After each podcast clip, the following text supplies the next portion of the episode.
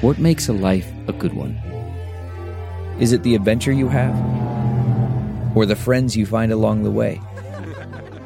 Maybe it's pursuing your passion while striving to protect, defend, and save what you believe in every single day. So, what makes a life a good one? In the Coast Guard, we think it's all of the above and more. But you'll have to find out for yourself. Visit gocoastguard.com to learn more.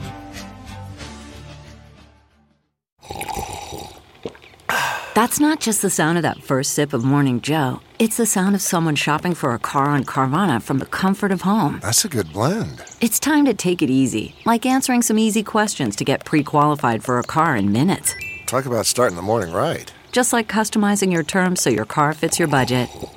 Mm-mm-mm. Visit Carvana.com or download the app to experience car shopping the way it should be convenient, comfortable. Ah. Welcome to episode 622 with my guest, Nadare Fenoyan. This is a best of episode originally recorded way back in 2011. Was anybody even alive in 2011? I think her story is very timely now, uh, being that uh, in the 80s she was fighting the regime that is still in power uh, and sadly had to flee the country. But uh, her story has continued to evolve uh, since then, and I'll give you a little update on where her life is at the at the end of this episode. Um, before I forget, the Mental Illness Happy Hour is sponsored by BetterHelp.com online therapy. If you have never tried online therapy, what are you doing? Where have you been? My God. You get to do it from the luxury of your, your couch, your recliner, your kitchen chair, your car, wherever you want to do it. Wherever you want to do it. I've been doing it for, I think, six years now. And uh, my therapist, uh, Heidi, is she's great. She uh, she helps me. You know, a lot of a lot of the shit I'm kind of dealing with these days are smaller issues. I think be, just because of all the the work I've done. Um, but it's really nice to have somebody kind of like uh, you know, BetterHelp uses the the analogy of the auto shop and having a an owner's manual, and it's nice to to go in for a tune up every every couple of weeks. So I highly recommend it. As the world's largest therapy service, BetterHelp has matched 3 million people with professionally licensed and vetted therapists available 100% online, plus it's affordable. Just fill out a brief questionnaire to match with a therapist, and if things aren't clicking, you can easily switch to a new therapist anytime. It couldn't be simpler. No waiting rooms, no traffic, no endless searching for the right therapist. Learn more and save 10% off your first month at betterhelp.com slash mental. That's betterhelp, H-E-L-P dot com slash mental. And make sure you include the slash mental so they, uh, they know you came from the podcast. And uh, there will be a, a, little break in this uh, interview with Nadare, so uh, we can uh, give a, a, little bit of sponsor love. But uh, other than that, this is uh, pretty much the original episode as it aired back in 2011. And I'm just going to fade things up here, where I given I introduce the the episode and kind of give a really, really brief uh, rundown on some Iranian history for people that are younger viewers and may not uh, have any idea what's going on over there, um, or at least was in, in 2011. So uh, here now, that episode with Nadare Fenoyan. I know we have some, some younger listeners who probably aren't familiar with the history of Iran, so I'm just going to give you a really quick, brief, broad stroke rundown. Um, in the early 1900s, Iran, um, it was discovered that Iran had a tremendous amount of uh, oil, and the British signed a really bad deal, bad deal for the Iranians, um, and began extracting their oil. A lot of the Iranians were very resentful at it, but the, the people that were in charge of Iran at that point were princes and a lot of them were opium addicts and they were very irresponsible. Well, in 1953, they got rid of uh, the monarchy and they had their first democratically elected representative, um, a guy by the name of Mossadegh. And he one of the things he promised was that he was going to return the oil wealth to the people that they were going to stop these foreigners from coming in and uh, taking all this oil out and giving them basically 10%. You know, the British were basically keeping like 90% or something like that of the uh, oil revenues, and the Iranians were getting like 10%. Well, the British didn't like this, so they orchestrated a coup with the help of uh, the CIA, and they ousted Mossadegh, and he was democratically elected. So there was tremendous hostility towards the West. Um, once Mossadegh got booted out, eventually the Shah was the guy who was installed, who was basically a puppet of the multinational corporations. He did some good things in Iran. He modernized it. Um, he kept it from being um, uh, kind of the Muslim extremist place that it is today. But he also was uh, brutal. He was a dictator, tortured a lot of people, w- was not democratic uh, at all and he was uh, eventually overthrown in 1979 by um, a lot of people. But the people that came to power were the Muslim extremists who now rule Iran. They didn't immediately come to power. There was sort of a a period where all types of groups were fighting for power, and the group that Nadareh fell into was a group uh, of Marxists, and that is basically where her story really kind of um, begins. The town that Nadareh was born and raised in was very conservative, very poor, uh, divided about half Muslim, half Baha'i, which is a minority religion in uh, in Iran, and that's what her family was. And um, there was a treating of women and Baha'i people as second class citizens that she was a little bit aware of, but not completely aware of yet. And going to school was a big deal for her. And her mother had gone to Tehran, which is about a half hour car drive away, but an all day trip for people that were so poor they had no car. So it was a big deal that she had these clothes.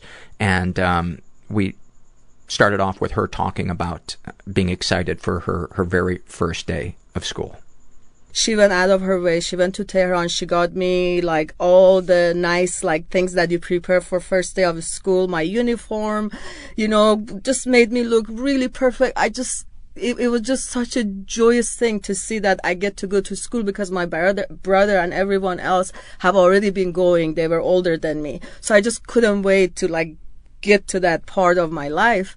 And I go in and I'm looking really nice and like big smile and excited and the person who was uh, the teacher at the time asked who in this class is not not Muslim, and I remember clearly me and a girl who was Jewish, uh, Jewish or and maybe another one who was Zoroastrian. Three of us raised our hand, and she told us, "You all go sit in the last bench in the classroom."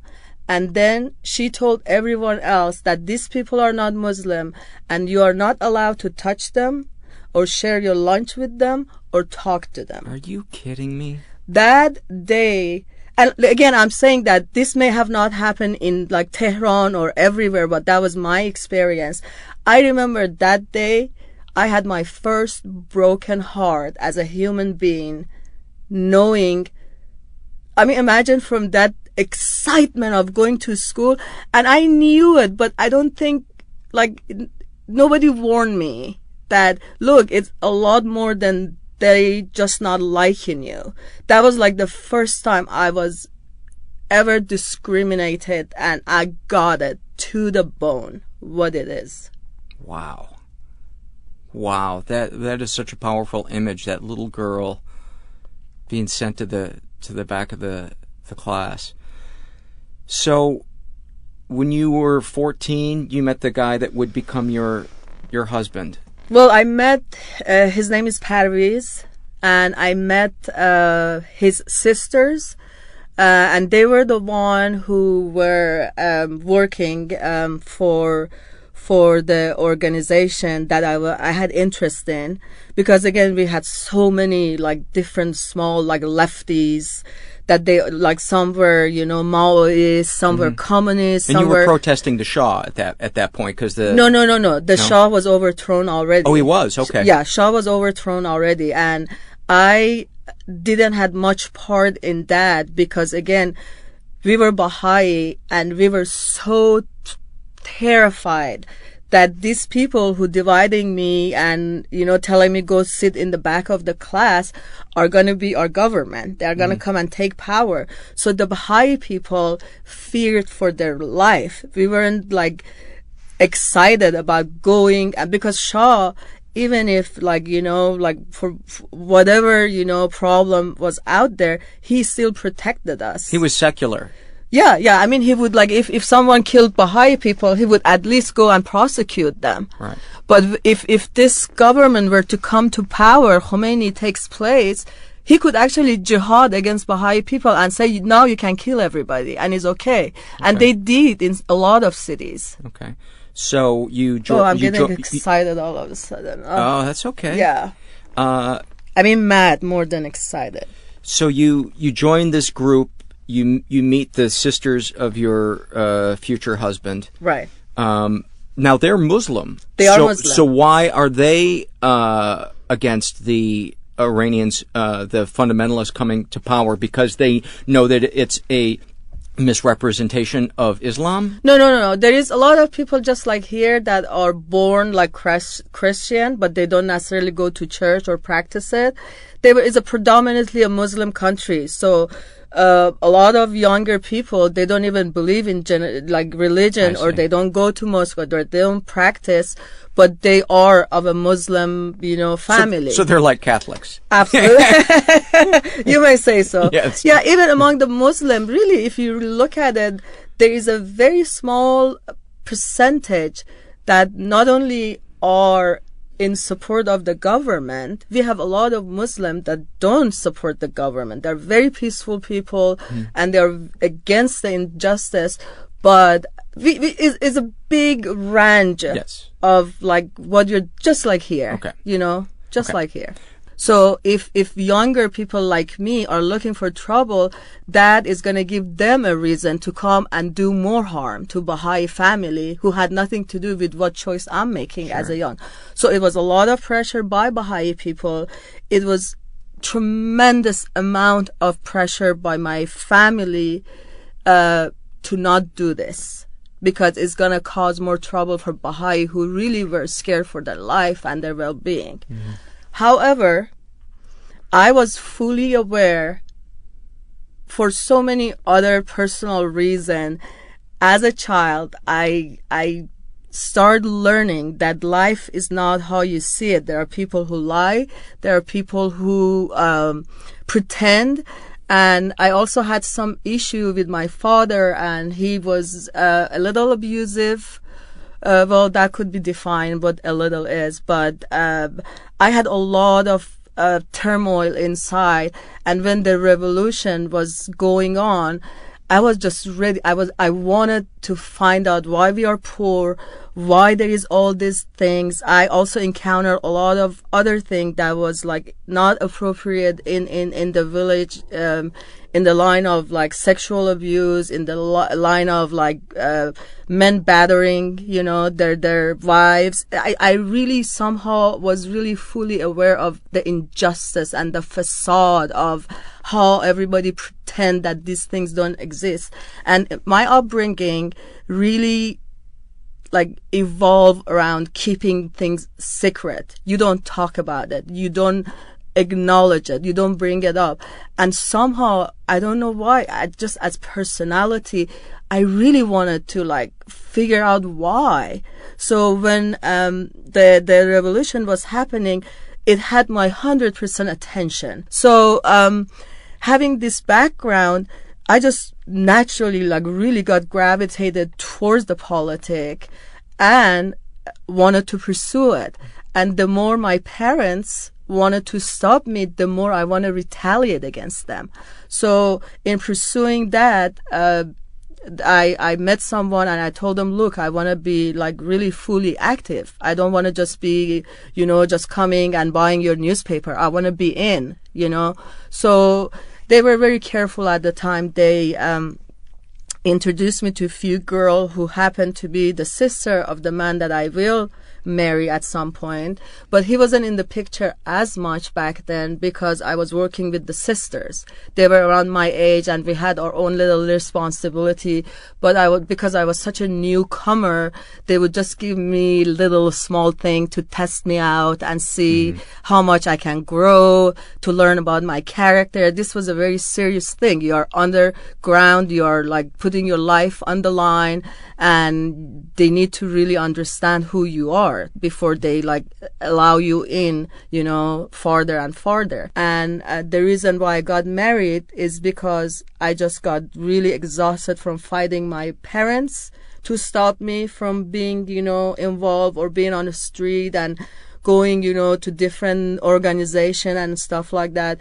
It was really not common, especially for my village, for a girl to take a political stand, let alone to say no to their parents and like hide and jump off the wall and go to Tehran and then come back. You know, it was like really, really traumatizing more than anyone for my mother because in one hand she had to control me, in other hand she had to answer the rest of the people that why your daughter is so out of control.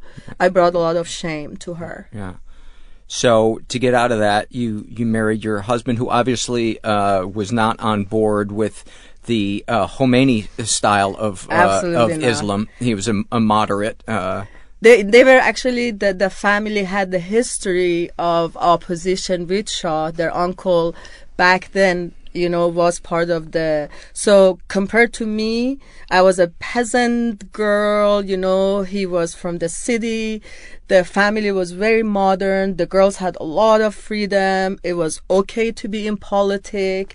The mom was really like, you know, supportive of the kids.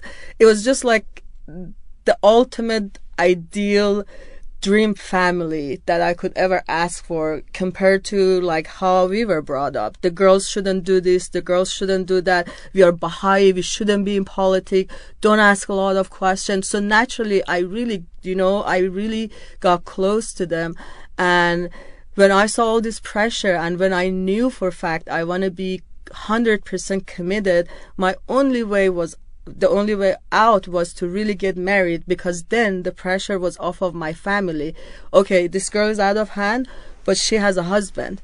So right. we're not responsible for her right. anymore. So in a lot of sense, it was of course that I liked him, but I was more focused on, okay, if I marry him, because he's also active, he's gonna, like we both are gonna be committed 100%. So my the, the my most like you know motivation for marriage was to allow my situation to let me to be even more involved and active in against you know the the regime. Okay.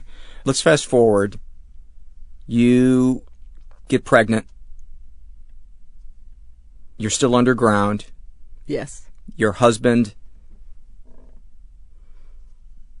is abducted by the regime well, or arrested? Yeah, well, we, at the time, I don't know. All we know is that all of us, these are like the last days of, uh, you know, us being really active and organized. And apparently, we think uh, it was a leak somewhere you know, and um, all of a sudden, a lot of people in the party were missing. We didn't know where they at, and we didn't really know how we've been infiltrated. Mm-hmm. So it was really hard to know who to trust, what to do, um, and a year before that, it was this massive like arrest and execution and trying to create a lot of like terror. So whoever is like half ass active, you know, they're gonna stop.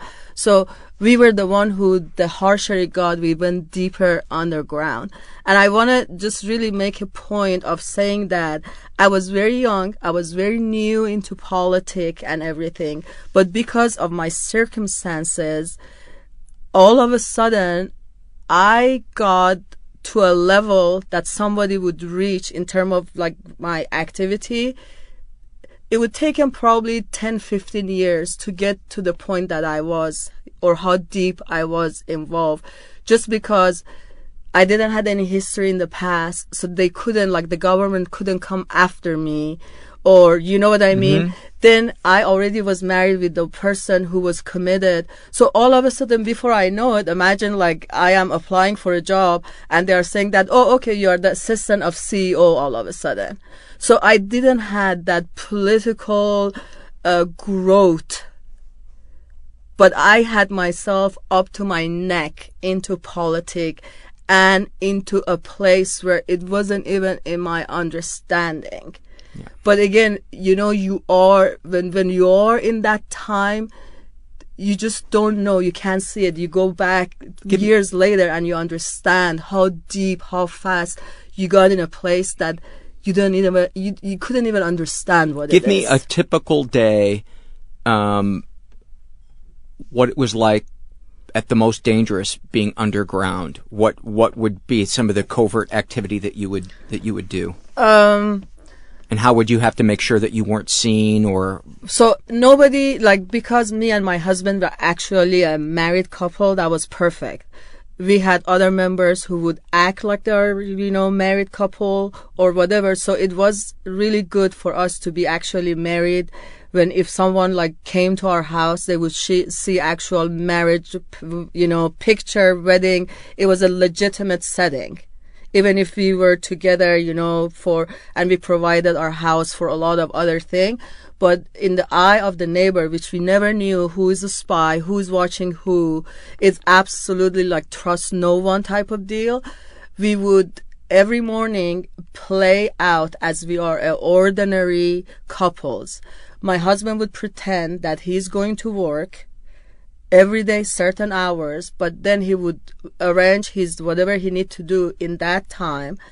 I would my like imp- my persona was that i am a very uneducated village girl who like was saved by this muslim man who brought me from village and you know like now i'm married and devoted to him then I would pretend like you know put my little um, cover things and go out on the street as recover I things? am. Meaning your your Muslim. Uh, Well, I didn't do the Muslim, but yeah, back then we still had to like put something to cover our hair. But then you had another option. They call it chador, which means you're not religious uh, doing that, but it's something that covers your hair and everything, and the fabric has color in it, and you could just throw it over you and you go shopping. That's like more like a housewife kind of thing I see. um, and I would get that pretending like, oh, I'm gonna go out, uh, get you know stuff. So on a day-to-day basis, we had to pretend that we are normal people. We had to have people who looking older to come to our house. So just so we don't rise suspicious, you ma- we don't like make anyone suspicious, but. None of my parents, none of my uh, side, husband side of family, nobody knew where we live. Absolutely not. And I remember that my mom would cry and cry, and then we wouldn't tell nobody that we are active. This was like 120% secret. But we would pretend, we wouldn't even like when we go out on the street, we would never ever like even use certain word that would give, would give a hint that we might be intellectual or whatever. Uh, and then again, uh, when the, the timing was getting really tougher and tougher, my husband had to go and find a job because they would give us like they would pay for our rent and we would like live off of bread and cheese every day to just be 100% like, you know, doing what we had to. But then they said, look, you know, it, if someone follows you, they know you don't have a job or if they ask you. So he went and he became a bus driver for the city to just again pass as normal, mm-hmm. you know, couple. Right. So we had we had to cover. Again, another example is that we would never go and rent a house that if you come in, there is not a way to escape from back. We would like look all of the you know location and what are the escape places. If they come in, how longer would it take him to get to us? So we would really strategize what where we would live, what neighborhood, in what kind of housing architect that would really because it was just 24 hours. What what was it like living with that looming over your head every day that you could be captured and executed? every minute of every day is there's that possibility. What what kind of how does that affect you emotionally and mentally? I I speak for myself because again, based on who got involved, at what age, with what kind of political maturity or, you know, like developmental maturity, everyone's experience is very different. Again, whoever listened to this, please remember this is my experience because if someone who's been doing this 20 years, they were in a whole different level of understanding what they're doing. For me, was very emotional. I didn't have a lot of like, you know, at age 21, uh, or at age 20, I've been only that deeply involved for two years. So how much book can I read in two years? How much can I evolve in two years to understand what the hell I'm doing? So my motive was very emotional because I would think like, I would remember my father who as a farmer like been working his ass off all his life. He couldn't even freaking afford to go buy a full suit in Tehran to attend to a nice place. So I had a lot of emotional attachment to why I'm doing what I'm doing.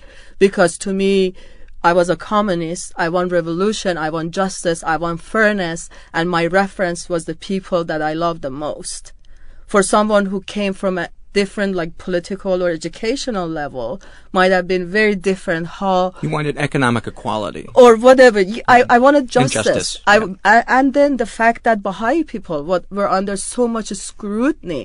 And to be honest it was the first time that I could go to the people who were in the same organization and brag about how poor I am. Mm-hmm. Because Right. you know they, I was I used to make fun of them and say you guys are bougies. You are bourgeois. You know you are middle class saying you are middle class was like the biggest put down ever Yeah. so I was absolutely proud of like because it, you know our mentality was that the proletariat and the the the worker, the one at the lowest, are the leaders. So I felt like you know they have. You've got listen. street cred. Absolutely, like Is is is there a um when you're dealing with the fear of being discovered and possibly executed, is there an alleviation of that fear by the passion and the sense of justice that you feel? Does that help lessen that fear, or is that fear still there intensely? For me, it was. It was what? It was. I was very afraid of death.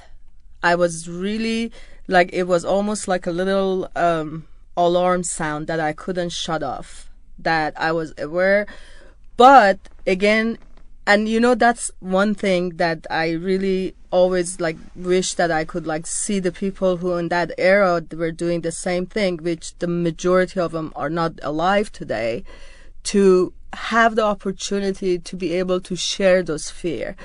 We, we were in a, in order to give a fair example, imagine that someone is in the military right now, a young man.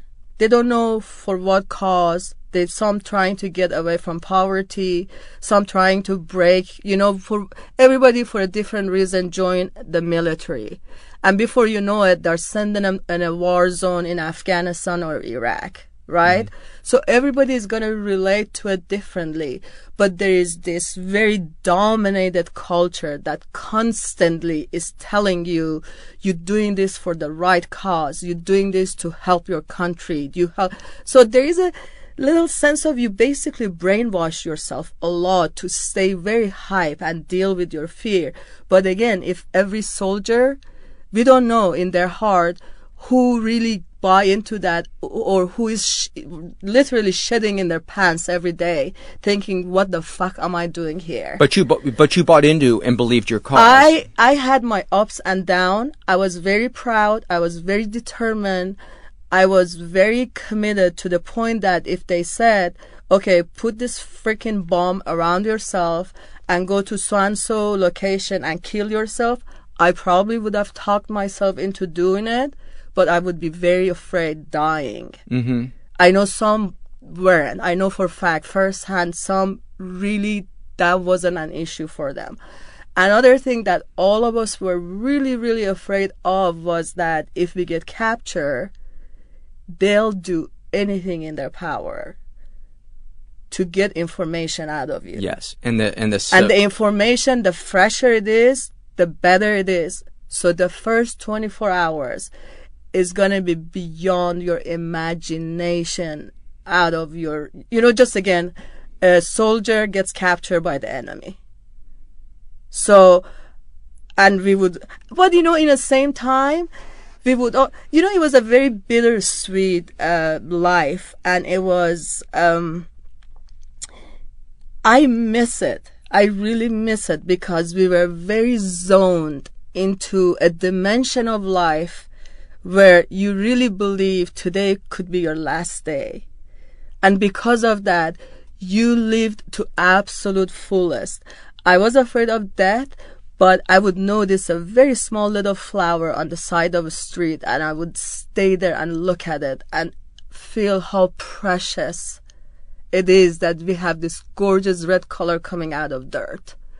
I would like look at my husband and the love that I would exchange. It was just so deep, so deep that even to this day, I have never, never experienced it with any human. Not just my husband, but I would have my other comrade come in and I knew I'd take a bullet for them. And I knew between the two of us, if it comes down to it, he's gonna go first to die. I'm gonna go first to die. And we're gonna fight about who's gonna save whose life. And I'm not trying to make this like a Hollywood movie. I don't think you or are. Or anything like that. I don't like think that. you are. Go ahead. But we we we lived in a very extraordinary circumstances that I don't think all human get to experience. And to me, as as difficult it has been to deal with the aftermath, I think it was one of the most rare, special experiences that probably the, the most of us, the rest of us will only read it in the book and still don't get what it's like to be that close and that dedicated. Is it is it fair to say that you, though th- the circumstances were unfortunate, you you got to understand the importance of being completely present and feeling a sense of purpose in your life? Oh, 200%. Not only purpose, but also really knowing that I do have that power to change the world. You know, like from, from like, you know, and you know, this is the thing. This is the curse because when I got broken away from that life, and thrown to this ordinary life where there is no cause to this very day, to this right now, I cannot replace that. I do look for cause. I do look for, I do everything every day to find something remotely close to that feeling of purpose and wholeness. And it's nothing but a struggle because I can't find it anymore. Oh, that breaks my heart. It is true. It is true. Well, let's let's fill in some of the because I want to get to your living here in the United States and some of the mental struggles that that, that you've had, but I, I certainly don't want to gloss over what happened to your husband, you being pregnant, you going to Sweden. And my husband is missing. Yes, he so he was uh, ab- uh, arrested, abducted. Yeah, I was uh, six months pregnant. The last day we spent together, I remember we had we went to the gynecologist. They told us, "Oh, you have a boy," and we went in a park. And these are the last few days that we have gotten ins- instruction from the higher up that get out, however you can, get out. Get out of the country. Get out. Get out of the country. Go to hiding. There is no way anyone can survive. People were like missing one day after. There's this movie Pelican Brief, like by mm-hmm. Julia Roberts. Mm-hmm. All of a sudden, that was our reality. Like, just get out. People are missing. Anywhere we go, like, we couldn't trust nobody. Like, we, we knew just it's a matter of second that we get arrested. So they give us little money or whatever. So my husband said, and this is like something that again you you just keep going back forever. He had to meet someone at six o'clock, and he didn't have to. It was a courtesy thing, but because he knew that guy and he like felt so much for him because he was a father of a three years old and we had hide them in our house for three months and they were like the highest highest rank in the party. He said look i know i don't have to but i have to go see ahmad i have to tell him what's going on and if he needs money i'm going to share what we have with him so he can get the hell out Oh, he needs to know. He doesn't know yet that the word he is does, word is out. Well, we don't know that, but Okay. he took that chance. He wanted and to make he sure he didn't have to. Yeah, yeah. By our rule, you you're not going to anywhere if they tell you just get out. Mm-hmm. But he was hoping that if he doesn't know, he does that to save his life. And I argued with him that day back and forth for a very, like a good 30 minutes that look, I'm pregnant, I'm a woman, it's least likely people gonna catch me on the street and arrest me because I look, you, you are a man. So let me go, let me tell Ahmad and then next morning we out of here. Like we we're gonna mm. find a way to leave the country. So we went back and forth, and can you imagine the like I threw the feminist thing, and I said you are sexist because I really didn't want him to go, mm-hmm. and I'm like you are sexist because you think I'm a woman, I shouldn't go, and he's like just shut the fuck up. Look, you have a child in your stomach. I'm not gonna let you go. I don't care what card you're gonna pull. So he goes, and he never comes back and years later and this is a work of mm, like many years for me to go back and try to put things together and find out what happened that what i guess it happened and i try to reconfirm with people who have survived here there is that he does go to the meeting but some third person knew that they two are going to meet that night at six o'clock. So the the militia is already waiting for both of them to show up, and when they show up, they arrest them both same time. and and they were That wherever they were going to meet, I didn't know where. and they were probably both executed. Not not on on the spot. My husband was. Um, there was a there was a saying that under the um, the the U.S. embassy, the, the underneath of it, they have made a huge dungeon when they take the first comer, that first 24 hours that I'm talking about. Is like they take him there. They don't even take the chance to take him to prison, Evin or something. That's where they have Because they want him isolated. no, no, the torture and stuff. They have the highest, best equipment. The fresh one goes there. The first 24 hours is when you're going to get the most information to get more member arrested, to find out where you live, to get your document. And again, we already had that understanding, me and my husband. So he said, don't tell me where you go, but don't go to the house tonight, just in case. And if you don't hear from me, just know that just just go, Go. and do what you have to do. So we already did all the precautions, and of course he didn't want to know where I'm at, just in case if they torture him, he wouldn't say where I'm at. Right. But again, we broke another rule because I told him I don't care. And these are all big no-no, you know, because it's such a huge burden for him to know where I was at. But I told him I'm to stay in, in that place, but not our house. So if they really torture you or whatever, we always talked about if mm-hmm. something go wrong, what is our plan? I said, just give up the address of our house but I'm gonna be there just in case if you are like you know gonna join me a day later or mm-hmm. whatever, whatever. So that wasn't the case. He never showed up, and I knew it that he was gonna meet me at like six twenty. At six twenty one, I knew he's gone, but I didn't did know if he's like? missing. I didn't sleep till morning. I just keep hoping that he had to escape and he is elsewhere and he can contact me, but he's alive and he's uh, well. And that wish didn't actually last long because in the morning I found out that last night they have gone to our house. So I knew for a fact he's arrested because he had given the address to the house. And knew, I knew for a fact he's being tortured. And there's nothing nothing in this world like knowing that not only you're not going to see your loved one anymore, but at this very moment they are they're beyond imagination, tortured, and probably a lot of them died under torture. And I'm carrying a six months child in my stomach for him. It's, uh, it's just, it's nothing like it. I knew that night I'm not gonna see him ever again.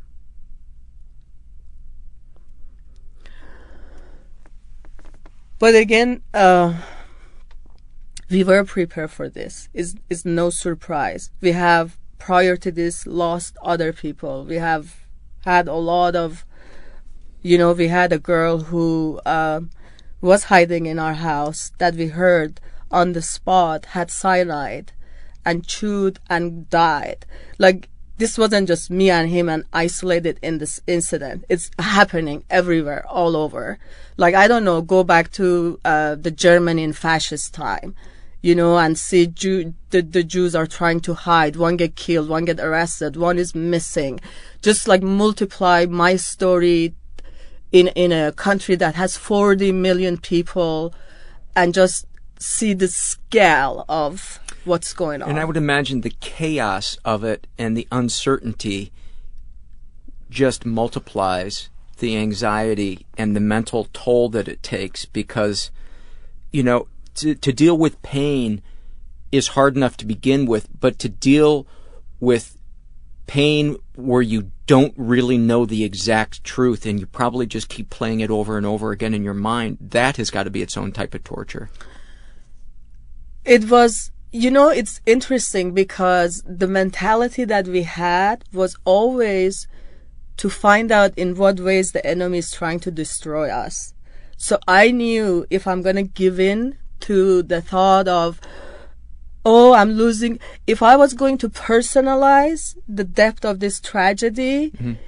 it would be against my belief because it wasn't personal. This was a political movement and I was I don't have a word for it here. I don't know. I was a so- soldier child or whatever. You know what I mean? It's like I had a bigger purpose, bigger belief.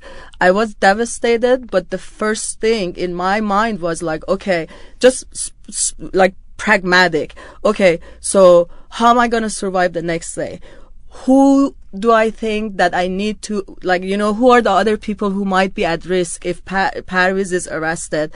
Who should I notify that, look, he's gone. So whatever information he has about you, just lose it. Just go somewhere else. So we were all, again, in that mentality where what's next to mm-hmm. survive. We did survive three years of that, by the way.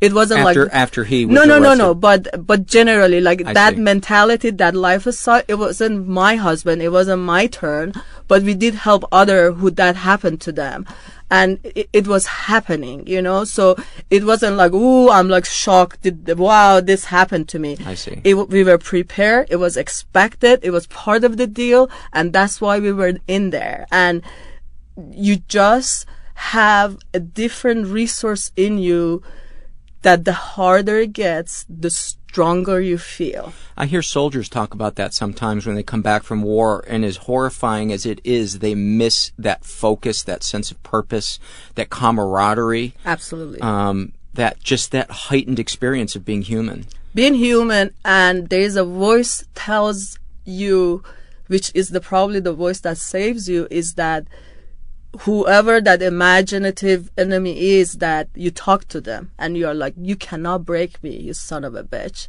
Take my husband but i'm gonna find a, find a way to stay alive and escape. Yeah. and so you did escape six months pregnant? I was in hiding for 40 days. That 40 days was the most difficult time because my resources was from nothing to zero or zero is nothing too. I couldn't go to any of my family. I couldn't go to any of Parviz's family. I couldn't go to places that the government might suspect that I am in. So there is now an army of people that are after me because they know Parviz is a political activist and they know he's married to me, so they're after me. And again, like Pelican Brief, like three time by three minutes, by five minutes, and by eight minutes, I escape before they find me. This episode is sponsored by When Breath Becomes Air. When Breath Becomes Air by Paul Kalanithi is the exquisitely observed memoir of an idealistic young neurosurgeon attempting to answer the question, what makes a life worth living as he deals with his own terminal cancer diagnosis. It's a stunning reminder to live while we are alive. A must read for anyone in medicine from a doctor turned patient.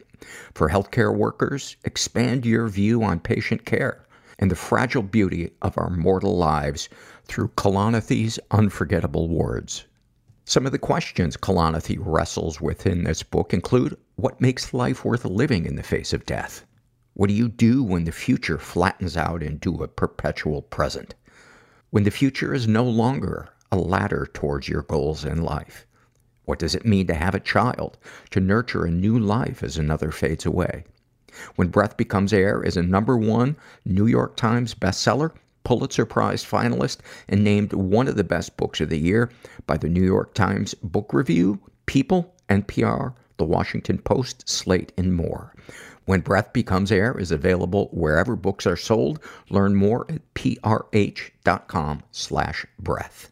CarMax is putting peace of mind back in car shopping by putting you in the driver's seat to find a ride that's right for you. Because at CarMax, we believe you shouldn't just settle for a car. You should love your car. That's why every car we sell is CarMax certified quality so you can be sure with upfront pricing that's the same for every customer. So don't settle. Find love at first drive and start shopping now at CarMax.com. CarMax, the way car buying should be. Wow. I would like, I would call like, you know, the sister of the friend of the so and so and say, look, I need some money. And we would speak in code, but they were, none of these people that I'm talking are political or have political involvement. So I'm going to the safest of the safest that I can imagine. And I can't tell them what's going on because then they would be scared or they would not want to help me. So this is pure like, you fucking this is it. You all you got is yourself and nothing else. And they are after you everywhere. They have your picture. They know what places you might show up. So i had to come up with ways to like make it one hour at a time. But i did. I recall that when i was on the street everybody who moved i thought oh they're just gonna jump on me. Oh my God. yeah. Everybody who just took a fast turn i was just like Oh my God. yeah you know i just because they wouldn't they wouldn't like come like okay you are under arrest because they're afraid we might have cyanide mm-hmm. and we might kill ourselves on the spot. So they would do it in a way that you least expect. And they would like right away throw you down the floor wipe your mouth or sometimes like they would do whatever to catch you alive.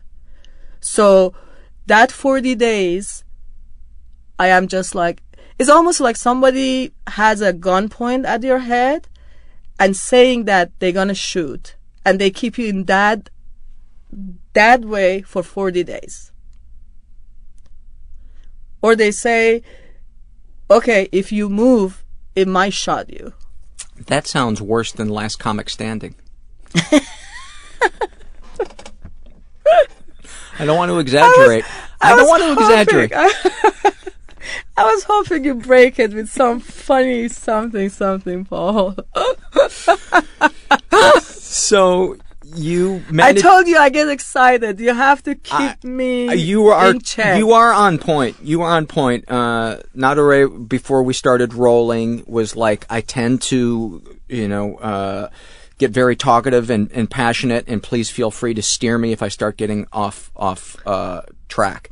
Um, you can do no wrong because I love you so much. Oh, thank you, thank you. I, uh, you know, I feel a bond to you uh, just from the couple of emails that we've shared and Ye- hearing your story and just the nice stuff that you've. and you- I hope I have a chance to tell the audience why before we finish, because I want that little story too. That how accidentally I found you. Oh, okay. Yeah. Um, well, maybe we'll do that at the uh, at the end. Okay. Um, so you managed to make it across the border into Turkey with help from your your husband's sisters Yes. um, And my mother. and your mother. Yeah.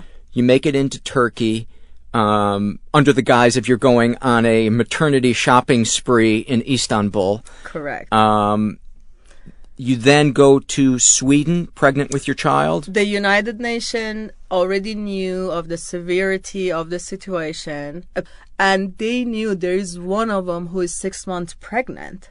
So when I show up, apparently the guy, I never forget his name, Bukri. He's this is like how many years ago? I still remember his face. He was half Algerian, half French, and he told the guy who was facilitating that she doesn't even need to come to like to stay in line. He showed up in my house in the place that we were renting at the time, 8:20 at night.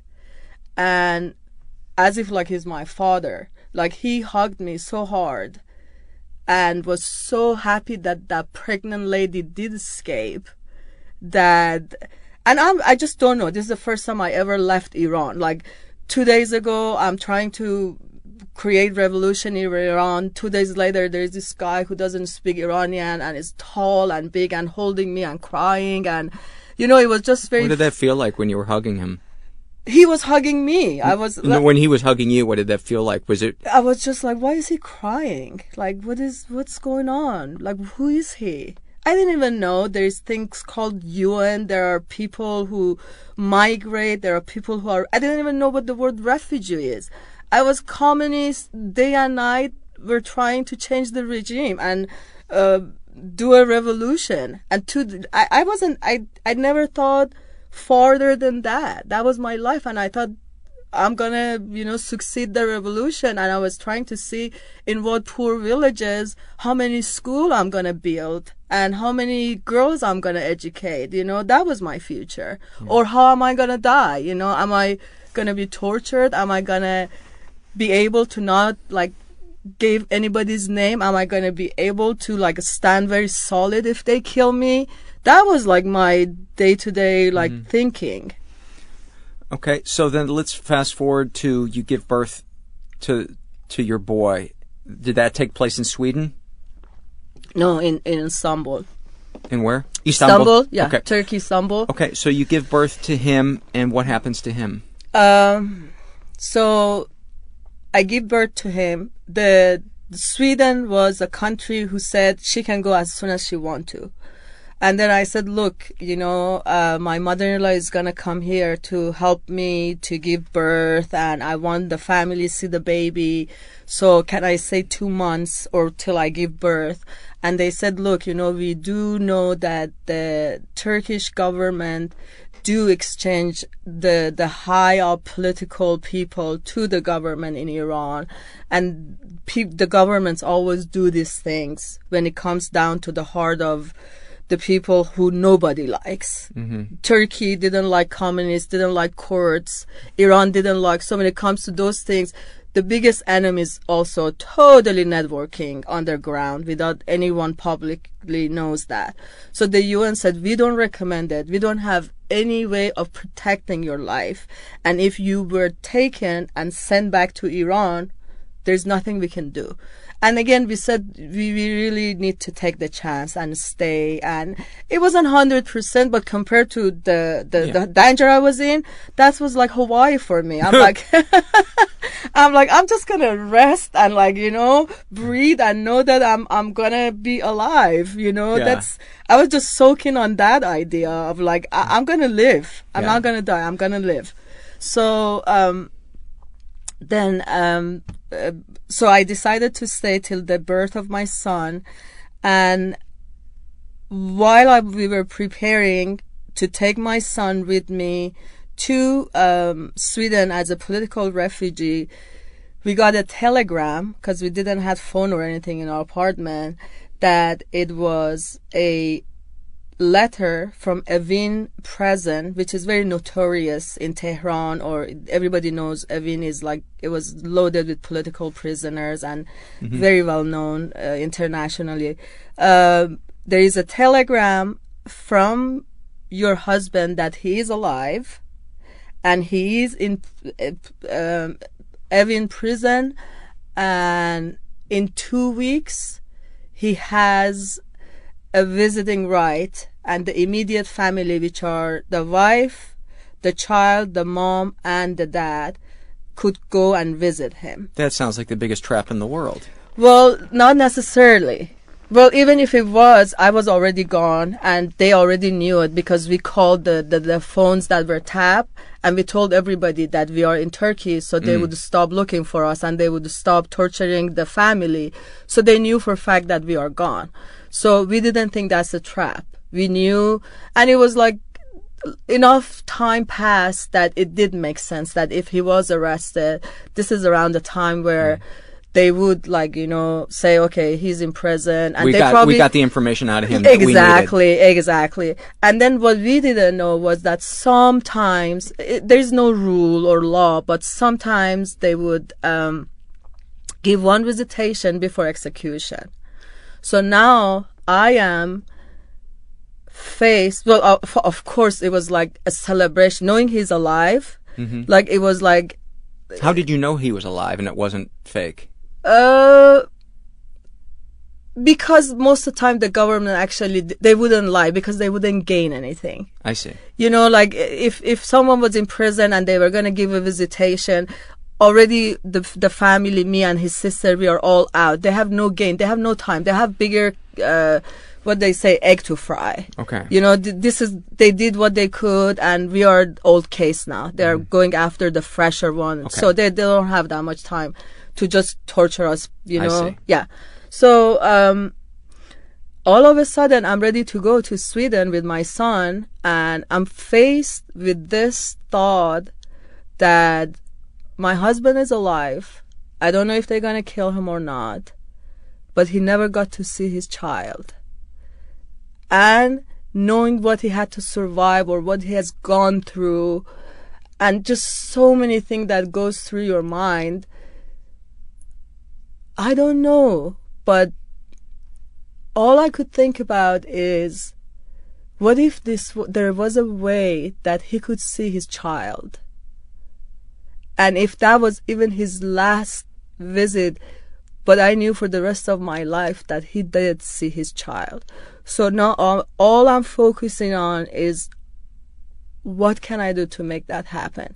All risk. All, that's like that's the craziest thought that someone will have in their mind.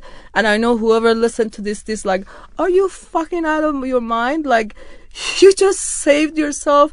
You saved your child. And you're gonna go back to Iran? all, all you're thinking about is how my husband gonna see his own son. And to me, that was the number one desire that I had more than anything else. So I'm gonna make this very short. We go to the UN, we go to the Turkish embassy, we go to Swedish embassy. I do my footwork in terms of research and how possible is it that we send the child back only for three weeks with my mother-in-law because she wasn't a political activist. And if she could, if she comes back to Turkey, would you all grant her immediate visa? So I was trying to build a case to see how safe it is. Of course, everybody said you crazy, don't do it. Um, but again, compared to the danger that I have survived, then this was again is like, oh, don't send your child to, I don't know, like, uh, it, it was really a vanilla risk. Yeah, don't send Even- him to In and Out Burger after yeah, midnight. yeah, yeah, yeah, yeah, exactly. I'm like, uh, it just wasn't comparable. Right. So, make the story short, uh, I talked to my mother-in-law and the rest of the family, and um, of course, we all are like, there is that moment of awkwardness, silence. This idea: is it crazy? Is it possible? And then when we do the footwork and we talk and everything, we're saying that we're gonna do it. So my mother-in-law is a very smart, bright woman. Very, very like, oh, she's just brilliant. And then she's like, I got a great idea. You're Baha'i, right? So I'm going to go to the Islamic uh, embassy and say that. And back then it wasn't computerized where everywhere you go, they can have all your file. You could go in every little sector and make up your story and they couldn't be able to compare note together. It's a chaos. It's not organized like United States. And then, um, she said, I'm going to go say, this woman is Baha'i. I want to take the child and bring it back home and raise him a Muslim so I can get the entry visa for the child to go. And then I find a way there to bring him back to Turkey and then, you know, I come and give the child to you. Gotcha. So our promise was that three weeks. You go, you do the first visit, you let Parviz see his son, kiss him, and whatever happened after that, it doesn't matter because then you're gonna bring the child to me. I'm not gonna go to any more detail, but I learned. I don't know if when my mother-in-law was taking my son, in his in her heart, instantly he knew she knew that she's gonna take him away from me, or I don't know if that started developing as she started bonding with my child, or I don't know if that developed when she saw what a joy this child is to her captured son, who's been tortured and is at risk to die any minute. I don't know what factor caused that. And I don't want to of course i want to say that like you know if anyone this in this world she's the one who has hurt me the most more than the government more than anyone i know in this planet. But again i don't want to i want everyone know that there is so many factor involved when it comes to this kind of extraordinary circumstances that you just don't know who is coping how. So she took so your, she took my son and there is so much detail involved that why instead of three weeks it was supposed to be a month after a month it was two months after two months blah blah blah blah blah. And three years later they killed my husband they executed him in prison and she vanished. And i have already not seen my child as she keeps saying that she's gonna bring him she's gonna bring him. But the minute my husband died she was like no. You're never to see your son again.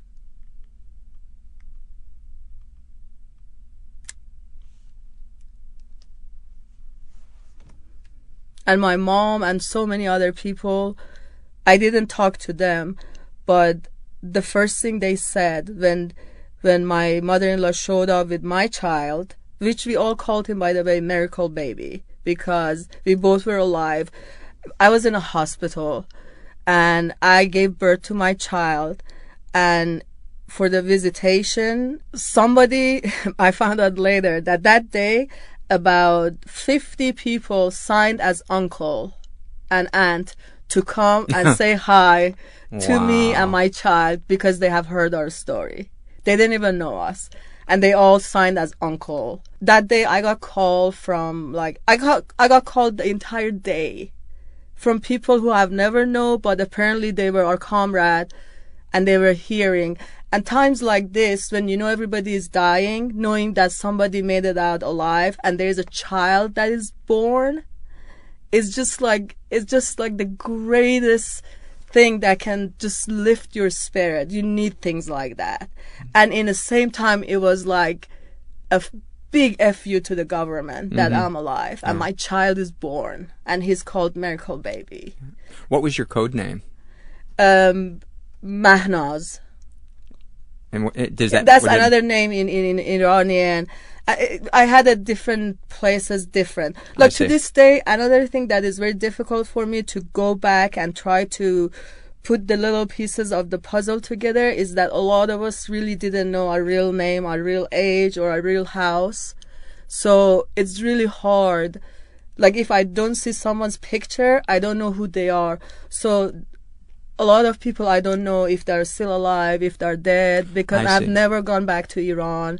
They don't know who my real name is. I don't know what their real name is. But I have been here and there trying to like put the little lost pieces back together throughout the years. Would you be in danger if you went back to Iran? Uh, well, in the beginning, absolutely. But I mean, when they just arrest a person who is a U.S. citizen as a journalist, as a spy, I'm assuming Yes. that probably yes. Yeah. Yeah, I have never been back since I left Iran, which is mm-hmm. about like almost 25 years. My son was raised under the impression that the grandparents are the actual parents. The, the mother-in-law that took him Correct. told him, "I'm your mother." You, I'm your mother. So He thinks you're a crazy lady. Well, I internationally uh, contacted a lot of organization when I was in United States. I left Sweden after they uh, said your husband is killed and th- the mother-in-law said dream that you're gonna see your son. So I knew that part of my life is over and I was just like I was being suicidal is just like really undermining what the stage of mind I was in, you know, and um, and it's not psychosis because psychosis, you know, you hear I don't know what it is that kind of despair that you know you lost your husband and you're you're not gonna see your son. You're like all that little hope you have is all done and over with. Again, I have to like just brief the story. There's so much detail involved in what happened to me there, but I came to United States and um, I um, decided to go back to school. I uh, was studying nursing and psychology, and I came across this most, most wonderful people who became truly, truly the core of my support to this day. They're like my they're just like I don't know what to call them. They're my backbone. They are my angels. So back then I was um they were helping me. I was very out about my story and I was very you know it's almost like you're having a missing child. So I was constantly trying to find ways to find out how to get him back. So they helped me. We contacted a lot of like you know organization. I talked to a lot of people who something similar has happened to them. And apparently, in the beginning, I thought, well, they're in Iran. And even if I know where he's at, I have no way of going getting him. You know, I'm Baha'i, I'm political activist, and by the Islam law, the father of the family have the right to the child, not the mother. So case closed. Yeah. But you know, I so in the beginning it was like, okay, you know, th- just because they don't want me to reunite with him, they probably gonna stay in um in Iran. And I didn't know, but apparently the mother came, and I don't know all the details. They're all my assumption. But at some point, I don't know how many years later, goes to Norway, where he has a son who lives. Who As- has a son who lives? Uh, Parviz brother, my my Oh, mother-in-law's son. okay. So she goes there. She um she has a different name, a different date of birth for my son, and register as a mother's son to Norway and get residency. So the reason why I never was informed, like I would go to Swedish embassy. I, I had a lot of friends in Sweden to to see if I can find a way to like find where they at. I see. And your mother-in-law took him to Norway just because she wanted to be near her, her other son, Probably, I don't Okay. know. Yeah, I'm I'm guessing because they killed, you know, her other son. the son that she was there to stay. All her kids were whether in Sweden or Norway, so uh, naturally, I'm assuming Okay. that she needed to leave that part of her life behind and come and stay with her kids. But I don't know. I'm in United States, and I'm under the impression that they are in Iran. So anyhow, you find out that he's in Norway, and you go 14 there. years later. So my son is 14 years and I have a friend and I have a, again, I have a team of the most beautiful soul in Sweden who've been continuously non-stop trying to find ways to reunite me with my son. I have family in Iran who try to find ways to see where they about, but they kind of like went hidden underground. So they really knew actively that they're gonna cut all possible contact to have me to find out. They sheltered him, and I don't know all the detail of it. Uh, so at age 14, I my I never forget it. My friend calls and she's like, uh, "What are you doing?" I'm like, "Oh, I'm home. I just, you know, I was I already was a nurse. I finished school. You're in San Francisco. I'm in point. San Francisco. I bought myself a house. I was very proud, you know. And she's like, "Well, you need to sit down." And I'm like, "Okay." And you know, when you always think of worse, you always think of you know best. And i'm already all i'm having all kind of problem but i'm also really in a good place because i accomplished you know finishing school. I'm really motivated. I'm going forward. And i always decided no matter what i'll stay center and focused just in case if my son ever if i never found him and he ever later on in life came and said okay i want to know who that person was. Um, because I still don't know that he doesn't even know that he has a mother. I don't know what information, Right. you know.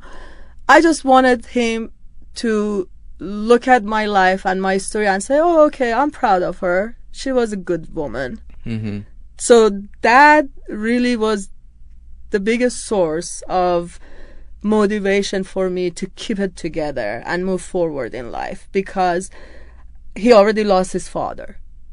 I didn't want him to come. I couldn't imagine that he would like come and look for me and say, Oh, she ended up in a mental hospital or she committed suicide. I just couldn't live with him going back to his life very disappointed of who his mother was.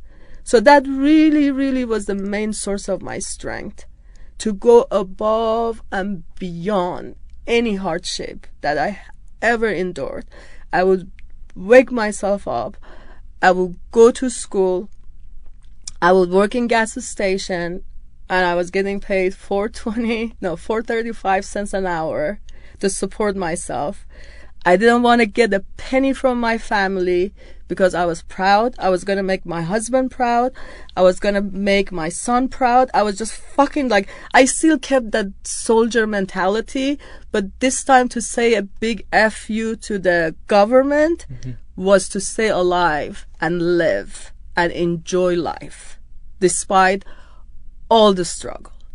So that was, I still stayed in that mentality, but it manifested itself to a daily life, which I was very, very unfamiliar with. Yeah. Can you just uh, briefly tell uh, of the encounter that you had when you did go to Norway and you did see your son? Well, I when when I was sure, so my friend says, "Sit down. I have a news for you." And as she's trying to, she knows, she knows my personality. So she's like, okay, I don't want you to start screaming. Just listen to me. I'm not sure if this is true, but I think I have a lead to where your son might be. Uh, as, ah, like as soon as she mm. said that, I do everything that she said not to do. and at the time, I had a, a partner, which is a female, mm. Anita. And um, she also, we were in a relationship. I know that opens all kind of other questions and stuff, but um, she, oh God, for like five years, all I did talk to her. You know, she was like the most unpaid therapy ever ever existed in this planet. She's one of the most beautiful soul on this earth who allowed me to fall apart and who watched me to put myself back on. So I'm in the United States. I have this team of fierce, fierce women who all consider themselves radical, feminists, lesbian, this, that. They are like pioneer of like movements, socially, politically. And I surrounded myself with these people. Of course they want to support someone that has a story like me. I'm not a textbook. I'm a revolution survivor. You know, they would give their heart for me, you know? So these people are still like, they're, oh, I wish you can meet all of them. They're badass women who to this day, like, I call and they drop everything or vice versa. Like, you know, these, these people are so close to my heart. Well, I imagine I would imagine you're a hero to them. You're you're a uh, the ultimate um, feminist success story in that y- you stood up for what was right, no matter what the odds were, no matter what the danger was. That's anybody that has a cause. This is gonna change the topic and the story completely because when you say hero, it's gonna take me right back to the mental illness and how I suffered and the problems that I had in order to, to fathom the scale of the tragedy when I'm in a country where nobody even give a fuck in my head that what happened to Iran, nobody even fucking give a damn if 20,000 people got killed in one night and not even one single media news bothered to broadcast that or talk about it. I am now dealing with the fact that I am living in planet I don't know what because life goes on as normal and I, again I to just make reference to people who understand it is like the Vietnam War veterans. Come mm. back and people are in disco dancing drinking and all you thinking is who died who survived. Like it's, it's just you're two just, different worlds. you are just so disconnected with the outside world that you live in because you just are stuck in your head with what you struggle with how you're gonna deal with the tragedy, and on top of that, how the fuck you're gonna pay your next bill, and how you're gonna uh, build a future, how you're gonna go forward, how you're gonna, and beyond all of that, the survival guilt, the survival guilt, because every time that I was trying to laugh from the bottom of my heart, I felt so guilty because my husband wasn't there to laugh with me and my friends weren't there to laugh with me. When I went and I saw a beautiful mountain and I want to enjoy it, it was this. I didn't know. I didn't even know the term survival guilt till I went to psychology school and I found a name for it, you know. So this era that I am in United States, basically what I'm doing is trying to, um, I lost that identity, of course. I left it behind. That was Iran. I was who I was there. There is no revolution here. There is no freedom fighters here. Here is about if, your teeth look straight and wide enough or not. If, uh, I don't know, like, uh, whatever, whatever it is, is like I have to make a transition to who that person was to something that I have no clue is not even in Iran, I wasn't part of the mainstream. You know what I mean? I didn't had your normal uh, dream, Iranian dream or American dream. You've always been an outsider. I've been an outsider, but it's like I didn't had that notion of this is my future. It was always about my people future. This was about revolution. This wasn't about me making it to college, buying a home for myself and settling down I was always about how to help the world. Like we we we need to. It, and you never stopped to think about it, what your emotional needs were and what. Um, Absolutely and, and the pain not. that you had and the scars that you had that you would need to deal right. with. Right. And then in Iran, the difference is that everybody that you associate with is like minded. You know, like yeah. you feed off of each other's strength, you have something to pump yourself up. Here, there's nobody that can even even understand what I'm talking about, let alone to tell me, yeah, let's go, uh, you know, to Africa and change, you know, the the. I couldn't find like people. People it, with a sense of purpose. Sense of purpose, and then that by itself becomes the biggest challenge for me to find myself to to replace that despair that I was to something you know, like the first time that I heard that there are this non-profit organization and you go there and you can like talk against like, you know, the thing that your, uh, what is it, president do. And I'm like, would they kill you if you do that? They're like, no, no, they pay you. And I'm like, and I'm like, well, it's not a legit cause then. If you right. don't lose your life, I mean, right. why would I want to go get paid for so my reference to truth and and a legit movement was that it had to be in that circumstances. Right. You can like you can be a podcast person doing the right cause and make a living off of it. Right. Like it's not It's a sellout, possible. yeah. Yeah, absolutely. It's not- how could no, it- no. They the need to stakes aren't big- assassinate you, Right. so you know you're doing something right. Like I just, what do you know? Why? What do you hear? I know. I know I'm climbing up the iTunes chart, but you, know, you know, I even I even made a little joke with you in that email, and I said you're new stalker, and I'm like, oh shit, like Paul really feel like having a stalker.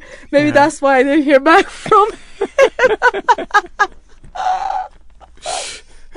That's so so funny. so tell this this the story when you go to see your your son at the at his school. Yeah. So um, I already have a big team of people who are helping me. My number one fear is that as soon as they find out that I know where my son is, they go in hiding again. So I, and when I'm saying like, You mean they're they're going to disband you because they're they're going to no, no, the the mother-in-law. So Oh, the I see. mother-in-law will. So I am trying to take it very, very prepare. I have a lawyer here. I have a lawyer in Norway. I have sent a huge letter to at the time I think it was uh, Senator Barbara Barbara Boxer. Boxer. I uh, and all my good friends are they're all lawyers now, you know. So they're all like my house look like a freaking like little uh, non-profit organization.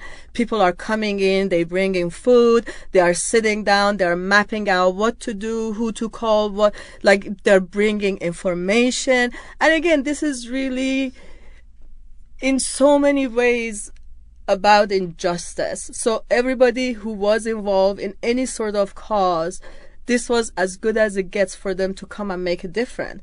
So it wasn't like, oh, they're doing a, me a favor, or I, I wouldn't look like, oh, thank you guys. Like I felt this is a very collective, you know, story. I never felt like I'm doing it for them, they're doing it for me. This is about justice. Mm-hmm. This is about you know, going and stand for something that is wrong or whatnot. So, and I, whenever I say I, I mean we, because I had, and then the people like my family who weren't into this kind of thing because they are, they do have a, you know, normal life. They had a prayer committee where this is a true story where my mom was in charge of a lot of people called my mom and said we want to light candle we want to pray how are we going to do it so my mom find this time zone different and find like who from what country wants to pray and apparently the day that i'm supposed to go and see my son there is a non-stop chain prayers that is happening through family and friends from one country to another as they're waking up. Oh, really? Wow. Can you imagine? yeah. Wow.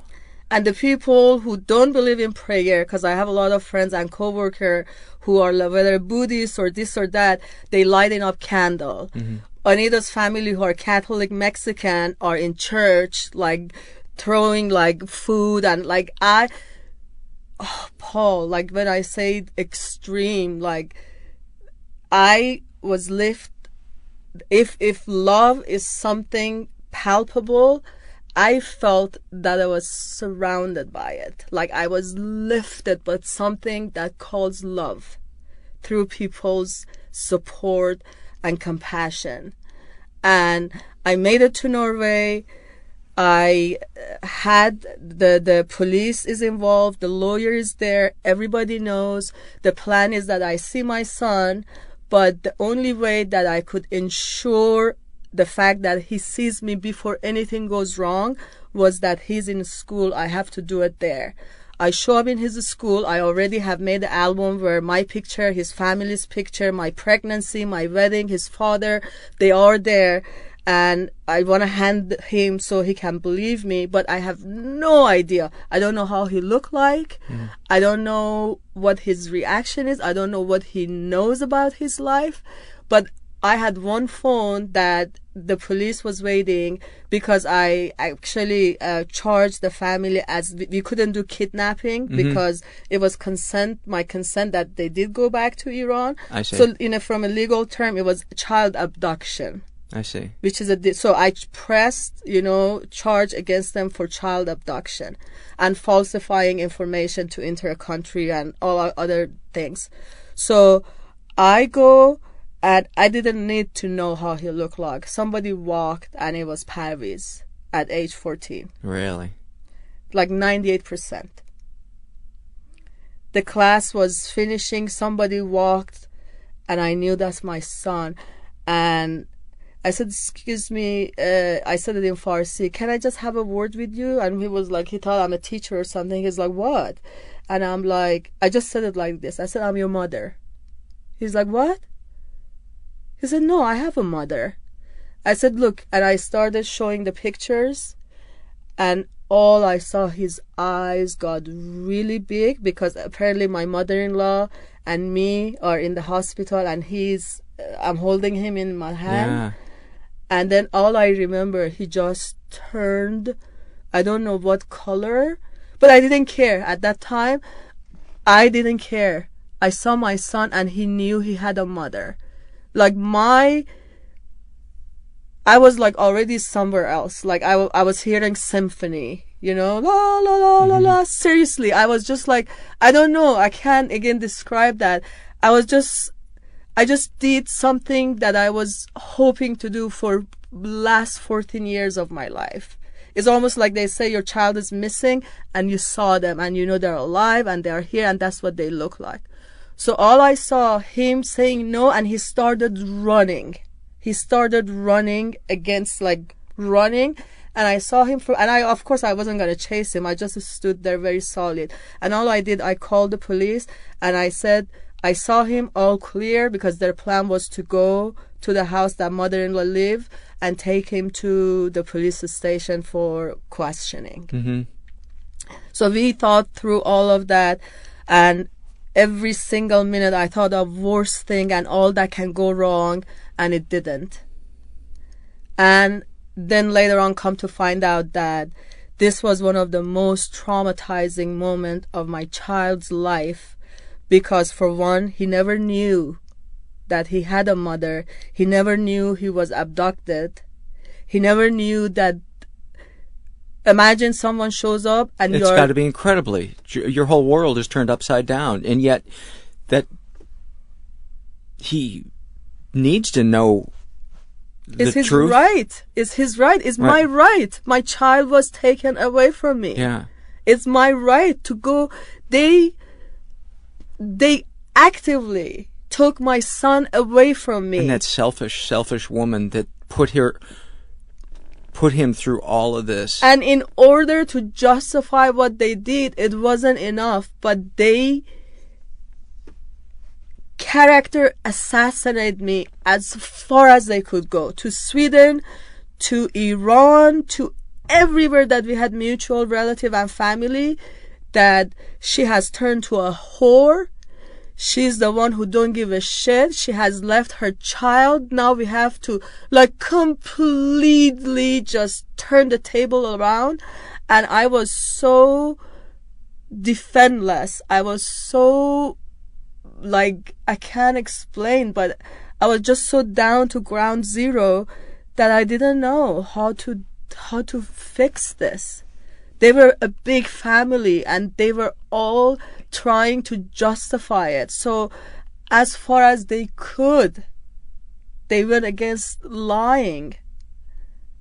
That the reason why they have my child is because I put him on the street and I didn't want him. oh my God.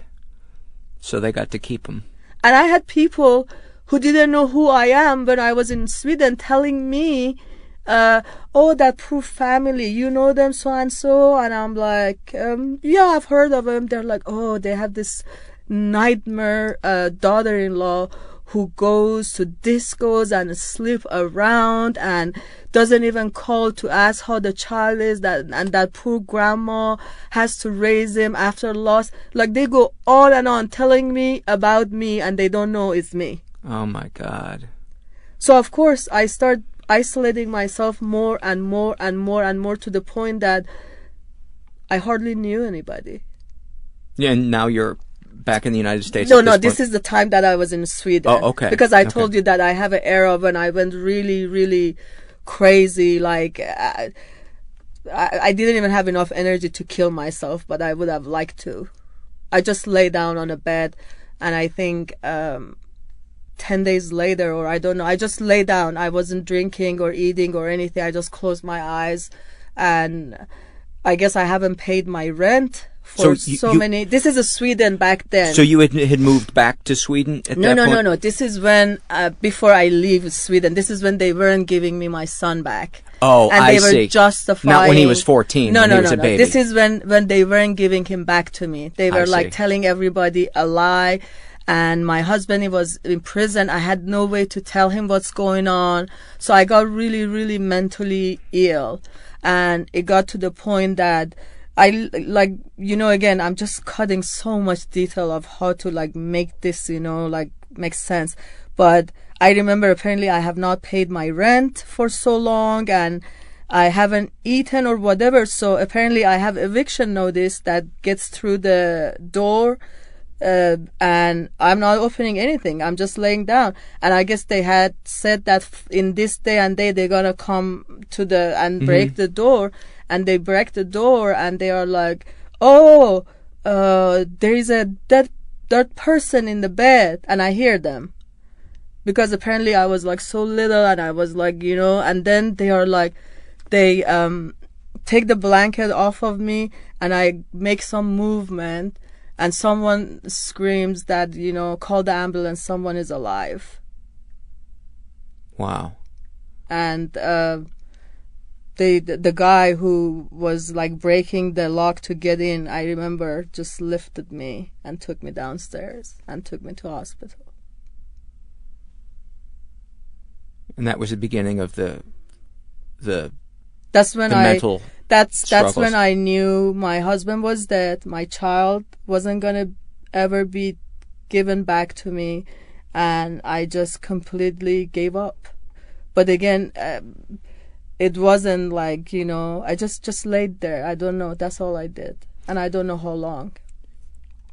So let's fast forward then to you go to Norway, your character gets assassinated. Throughout, for from there Through- on, throughout, from there but on, all that- these but, years. But that's what kept you from being able to reclaim your son in Norway. Correct, correct. And when when uh well already the DNA established that I was a biological mother.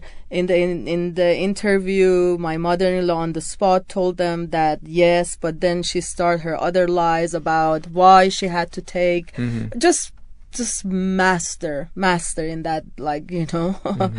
in, in in in how she did this she even convinced her entire children never ever like go go along with this lie she convinced everybody who mutually know us to go along if they didn't they would cut them off like they for years and years like really fought this and I fought it just as much, but I didn't succeed. Like they were stronger than me. They they had this. So my mother-in-law confessed to the police. So now it's her story against my story.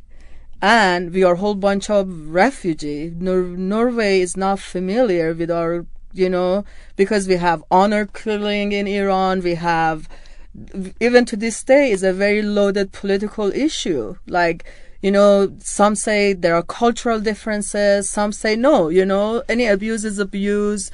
So this is again on the same line of the issues where you're not going to get 100% support of the authority unless you really, really pull some muscle and threat them that, look, this is no fucking cultural issue. My son is abducted. If a Norwegian woman, you know, had the same problem, what do you do? Hmm. And you know the same thing, you know, in in in United States, like the the senator never wrote me back, but then I know there is a movie made called Not Without My Daughter. But that starred Sally Field. Do you know what I mean? Yeah. It's like in every in every aspect of every struggle that I do or people do when they are in in the lower chain of oppression, you absolutely feel it in every fabric of your bone and body that how less or more you can be important based on where you from, what you have, who you are, and who backs you up. Well, you don't know my struggle as a white guy. Exactly. I know. I even, you know, it's funny because. kidding, No, no, obviously. no. No, when you say that, I had an era where I decided that's when I was really trying to reinvent my new identity and finding out who I am and what, what, or seriously reinvent something because, you know, like I have to become something that is not what I was in Iran. So I had an era when I was going to San Francisco State University, and I have decided that the white man was the ultimate enemy. Because I needed enemy to like stay in that era. I was like stuck. Well, I have to say your odds are good if you're going to pick anybody to, you know, historically the the odds in the last uh, 500 years, you're you really can't go wrong. But yeah, to to But Paul, I was young. I was so dramatic, and like I was like, if, like if somebody did had a business suit and was a white guy, if they look at me, I'd be, I'm like, what are you looking at? Because they were enemy. You know what I mean? I was so Mm-hmm. Harsh. I'm like, the guy is like, what is your problem, lady? right. could be the sweetest guy in the world. I and have- know. yeah. And then if it was a woman of color or an immigrant or whatever, just for no reason, I just loved them because they were the people. Right. You know, so I had That's a a very young person thing to go through. You know that, that that Probably. phase. I think that's pretty common. Well, I don't know. I, I still to this day do know of people who are not young. They are 50 years old and they still have that mentality. yeah. You know, and uh, I have respect with all. I have evolved tremendously to to feel comfortable in my own skin and to be able to uh, really draw strength from our differences and build bridge. And um, try to reach out to each other because the the more I understand bottom line is that we all as humans struggle and we all need help. And everybody got something can can teach to someone else if it was 20 years a a year ago i would never listen to their podcast but 2 months ago it did help me dramatically because i did trust the white man What what was it? and that, it did pay off what, what was it that you wanted to say that uh, I said? Well, let's talk about that that later. Um, okay, no, but I have to finish the sun really Oh, quick. okay, If I there's can. more. So no, no, no. So, uh, th- so at age fourteen, uh, when when he found out, um, I realized that this was like really a lot for him. So the struggle goes back and forth a little, and I decide to withdraw from my fighting for his custody because he's already 14 and he's just so broken and the family are putting a lot of pressure on him and making him even crazier. So i kind of told him to come when you're ready.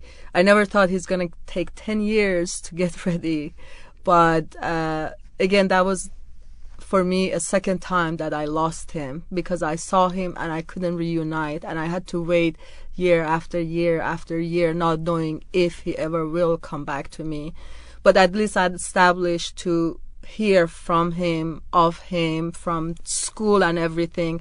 So it was a little better for me. And at least he knows the truth The now, and he knows absolutely. should he decide to contact you, he knows where to contact you. but you haven't seen him since he was fourteen. Since it was 14 till two years ago. Oh, this me- I didn't know. Oh yeah. See, two years ago he sent me an email. He said, "I know it's been a long time, but I'm ready to come and meet you." And he did. And for the past two years, we've been talking. We've been trying very hard to reconnect and deal with all that has happened. And I have heard his side of the story and how much struggle he had gone through. And we are still in the middle of it.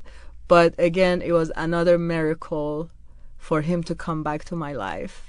Oh my And- God. In two weeks, actually, I'm going to see him for his vacation. Really? Uh huh. Oh my God. He's the most beautiful guy you can ever meet. And so what? He's 24 now. How He's old? 26. He's finishing his. Uh, I'm gonna brag like any other mom. He's finishing his master in architect design. He live in Oslo. Um, he is a pro skater. Has four sponsor. He speak like five different languages. uh, skateboarder. or- Skateboard, yeah. Really? Uh huh.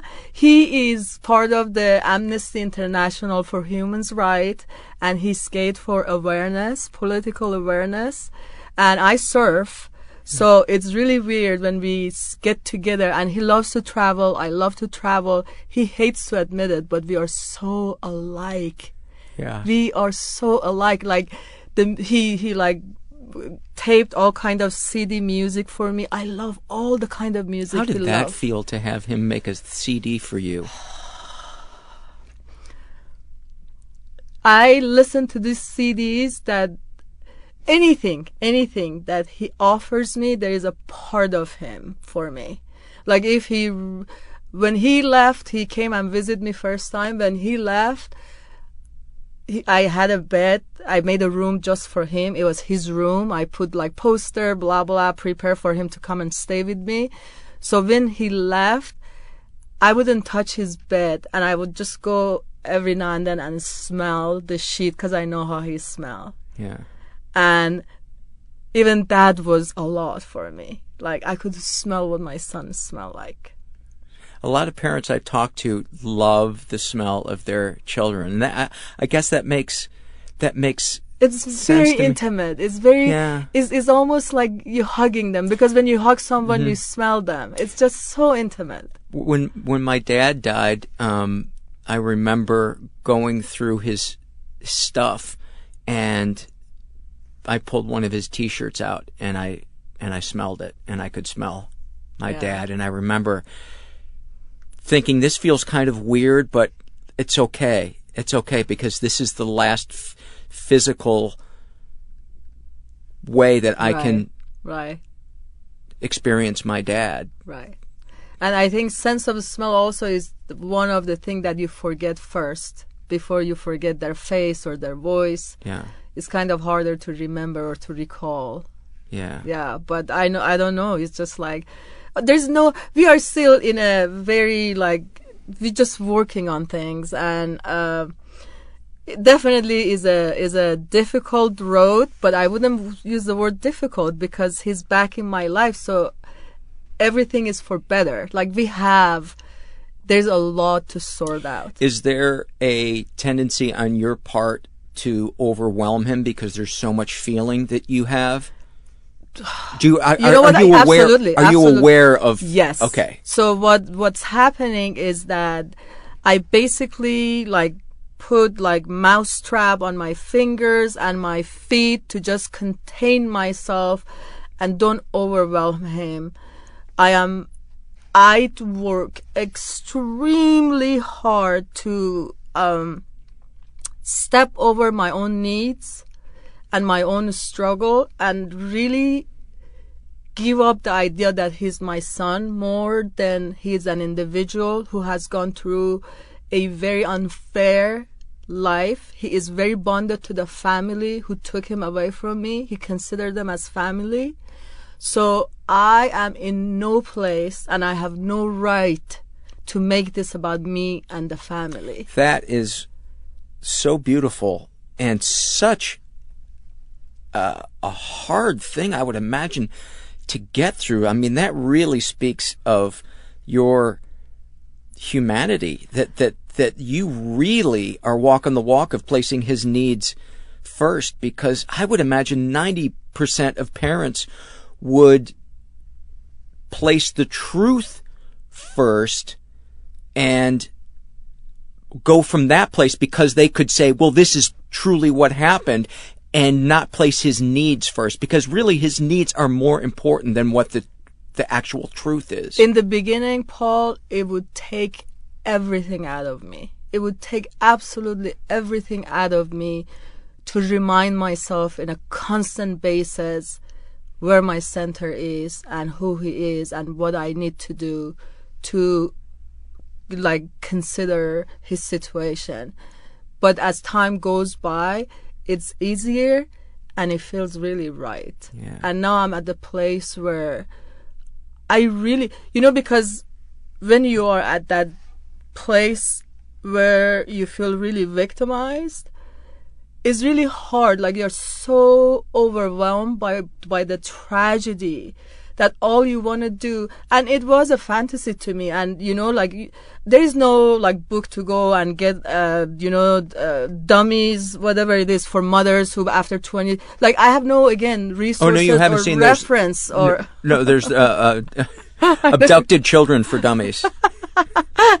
so basically t- when you talk about gray in your show you know and or, or in reference to your own struggle okay if there is a grayest thing in the gray that's where my life has been since i remember i am as gray as it gets in all aspect of my life Well, I have to say, you really sound like you're navigating it beautifully with a lot of dignity. And yes, I'm sure you've made mistakes. Okay, I'm let me- sure. I'm sure you've done things that you that you want to take back. But who wouldn't, given the emotional intensity of just the things? just read what i said here but i left a note for myself what don't does it say don't brag. Okay. So when you tell me in your show that whenever you get outpouring compassion and support from people, then you are afraid that you're seeking attention. Mhm.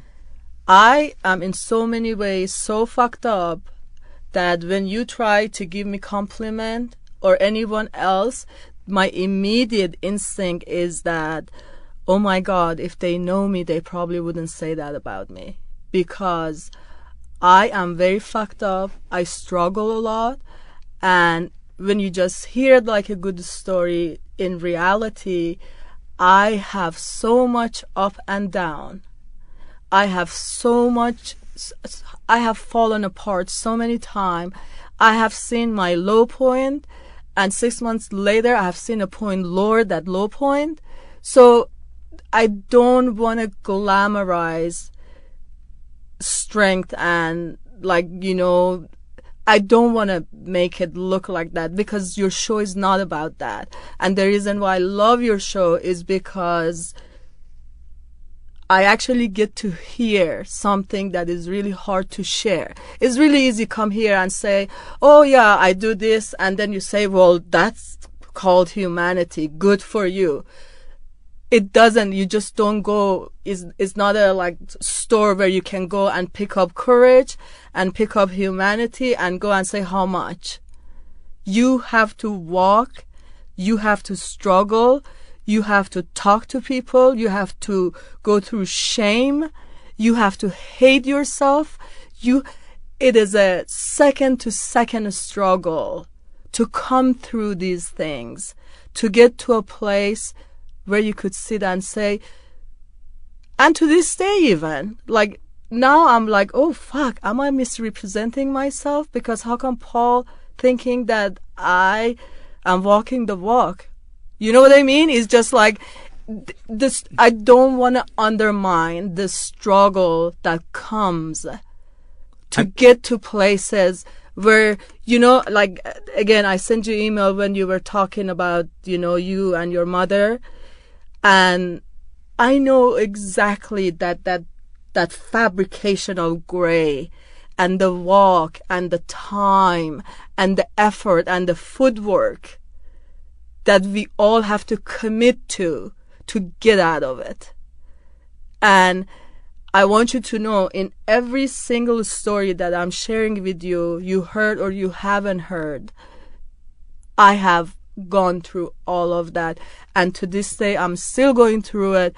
And there's no guarantee if tomorrow you hear me and I sound like I'm the biggest loser, I'm the biggest fuck up, there's nothing to be proud of, and I haven't done anything right just because maybe my son doesn't wants to talk to me again.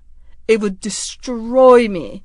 Like these, whatever that you see as a strength or however you see it, is nothing that I can hold on to.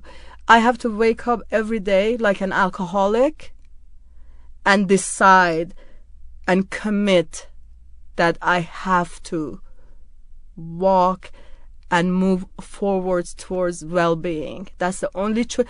I know this one. This is the only truth I know.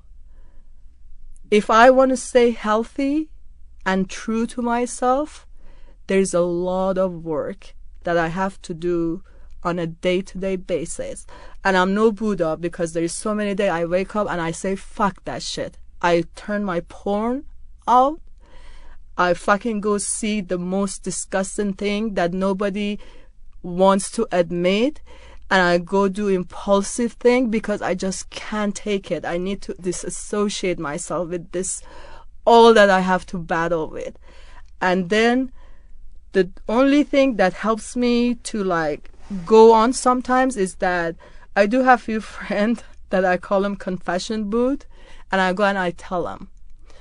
And because that's another thing I know is that if I feel like I want to keep a secret, that secret at some point is going to come and destroy me. Mm-hmm.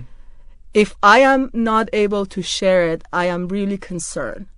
But even if there's one person and I can tell it to, all of a sudden, whatever it is that I'm so ashamed of loses its power and then it gives me a little jump start to go and talk to the therapist and read about it and find out how the fuck I'm going to cure myself from that destructive behavior or thought. And it gives that person that you tell it to, that safe person, a chance to love you more deeply. Probably. But I because because I have been talking about all this success, let me line up the thing that I'm not good at. I'm 48 years old for the past 10 years, not even once I had, after I, I, I was in a relationship with a female for 10 years, since then, not even once I felt intimate. Even though I have had sex with so many people in so many different places and in so many different ways, I am frightened to make myself vulnerable because somehow deeply in my core belief, I think, for one, I might not be lovable. For two, if I get close to someone, something bad might happen to them. And again, these are not on the surface. I'm guessing these are the reason why. Because I don't ever walk and if someone comes, you know, to me and they're all looking good and fine to me saying that, no, I don't want this person. But I think I never put myself in a position where there is a possibility and I suffer from it. But don't you think you're working towards the place where you will get there one day? Don't, I don't know there's there's always got to be a couple of things that you can overcome. I mean, I'm not gonna be Buddha in ten years. Um, well, I'm not saying you need to be Buddha. But but you know, like tackling all the issue you have is like the other day I was talking to my friend. I'm like, yeah, yeah, I know I'm fucked up on that one. I don't have the money. I don't have the time to address that one. It's not my priority right now. There are other bigger things that I need to deal with right now. So I don't know when or how in or in what, what speed I can get to wholeness because every day I wake up I have to sort this all that I'm telling you it's never definite in me I don't wake up but in definite what, term thinking that I have overcome everything. Oh, I know. And, and, and when I compliment you, I'm not assuming that you're this rock solid person that never backslides. That's we all backslide. We all take two steps forward and one step back. And what I'm want to say to you is just because you step take one step back doesn't mean you're not a good person or that you're not headed someplace good. It just means you're human. Right. And the greatest love that I've discovered is being able to love myself even being conscious of my mistakes and my flaws. Right. I know you're definitely ahead of me in that game because I listened to you very carefully. Uh, in, in terms of like being, you know, vulnerable and being able to ask for help and being able to uh, being human, I definitely struggle with that a lot because, again, um, for me to overcome a lot of my struggle, it's a necessity to be strong. But relying on that strength really take over of other things that I don't need to be strong about. You know mm. what I mean? It's just so automatic. It's almost like I really feel like most of the time I'm in a freaking war zone, battle zone. You can bring like a freaking two cup of coffee and say, "Hey, let's have a little dining out." You know what I mean? Yeah. It's like it just doesn't work for me that way. I can like not be strong. I mm. got a lot on my plate. So The world required you to be intense to survive, and sometimes it's hard to to have that intensity turned off. Absolutely. And I am aware of it. And I, I know if I, one thing that really came to my rescue, to be honest with you, is that I, I write a little bit. I love poetry. I really try to create some outlet for myself and surfing. I started surfing 10 years ago.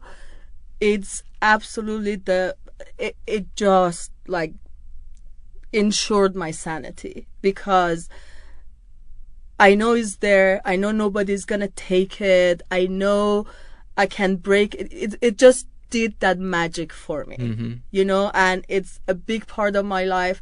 And I keep praying for more things like that to come to my life so I can have more resources to freaking give up this idea that this is a battle zone and I have to be strong at all cost. What what was it that you started to to say uh, a while back? Um, you started to say something about two months ago. Yeah. Um, So here I am, um, like about past two years, I am um, struggling a lot. I don't know if I should add another story to this or how how is our timing. we're we're kind of long on uh, on time. I think we're So then I just say this that I was very very depressed and I didn't know what to do. I didn't know if I should take medication or not. I uh, was in internet. I I didn't want to go to work. I'm really I I go to therapists. Not all of. I don't want to like sit and be the educator to therapist. I want someone who can help me. I don't want to help them to find out how, like the cultural references. There's just so much headache. So I don't always get 100% out when I go sit with a, a therapist who doesn't know more. It becomes more like a storytelling for I them. see because there's so much foreign about your story. yeah, yeah, you have to you have to let them know certain things. And then, like the last therapist I had, uh, it, it looked like I'm giving them like a story or something. So she was excited to hear the rest of the story. And I'm like, hello, lady, I pay you. I'm not here to entertain you. You are here to sort things out for me. So I get really frustrated when, again, these are those little, little things that I have to battle as a not white male, you know, Iranian American. because I there is not much reference. You know, there's not much hel- help out there. So two months ago, I'm again in one of those big funk of. Um, is everything is hopeless, helpless, nothing can, you know, and of course it's, it's really symptom of depression. But when it starts happening, I'm not aware of it. I, I think, think it's, it's reality. me and things are going wrong and it's going to be permanent. And so I fell for that and it just got worse and worse and worse. And I'm like, fuck, I need to start going to, even if I am in the field, even if I have gone through it zillion time, it just sneak up and it's really hard to sink in right away that what's going on. So I'm going to this therapist, which I'm really like, oh, okay, I, I try it, you know, with, with all my doubt.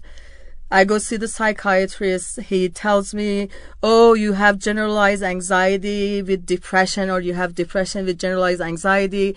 You have to take Prozac. And again, I'm not against medication, but if I think I can do it all. I can beat everything. You know, I have that mentality. So I, I tell him yes, but I wasn't going to do it.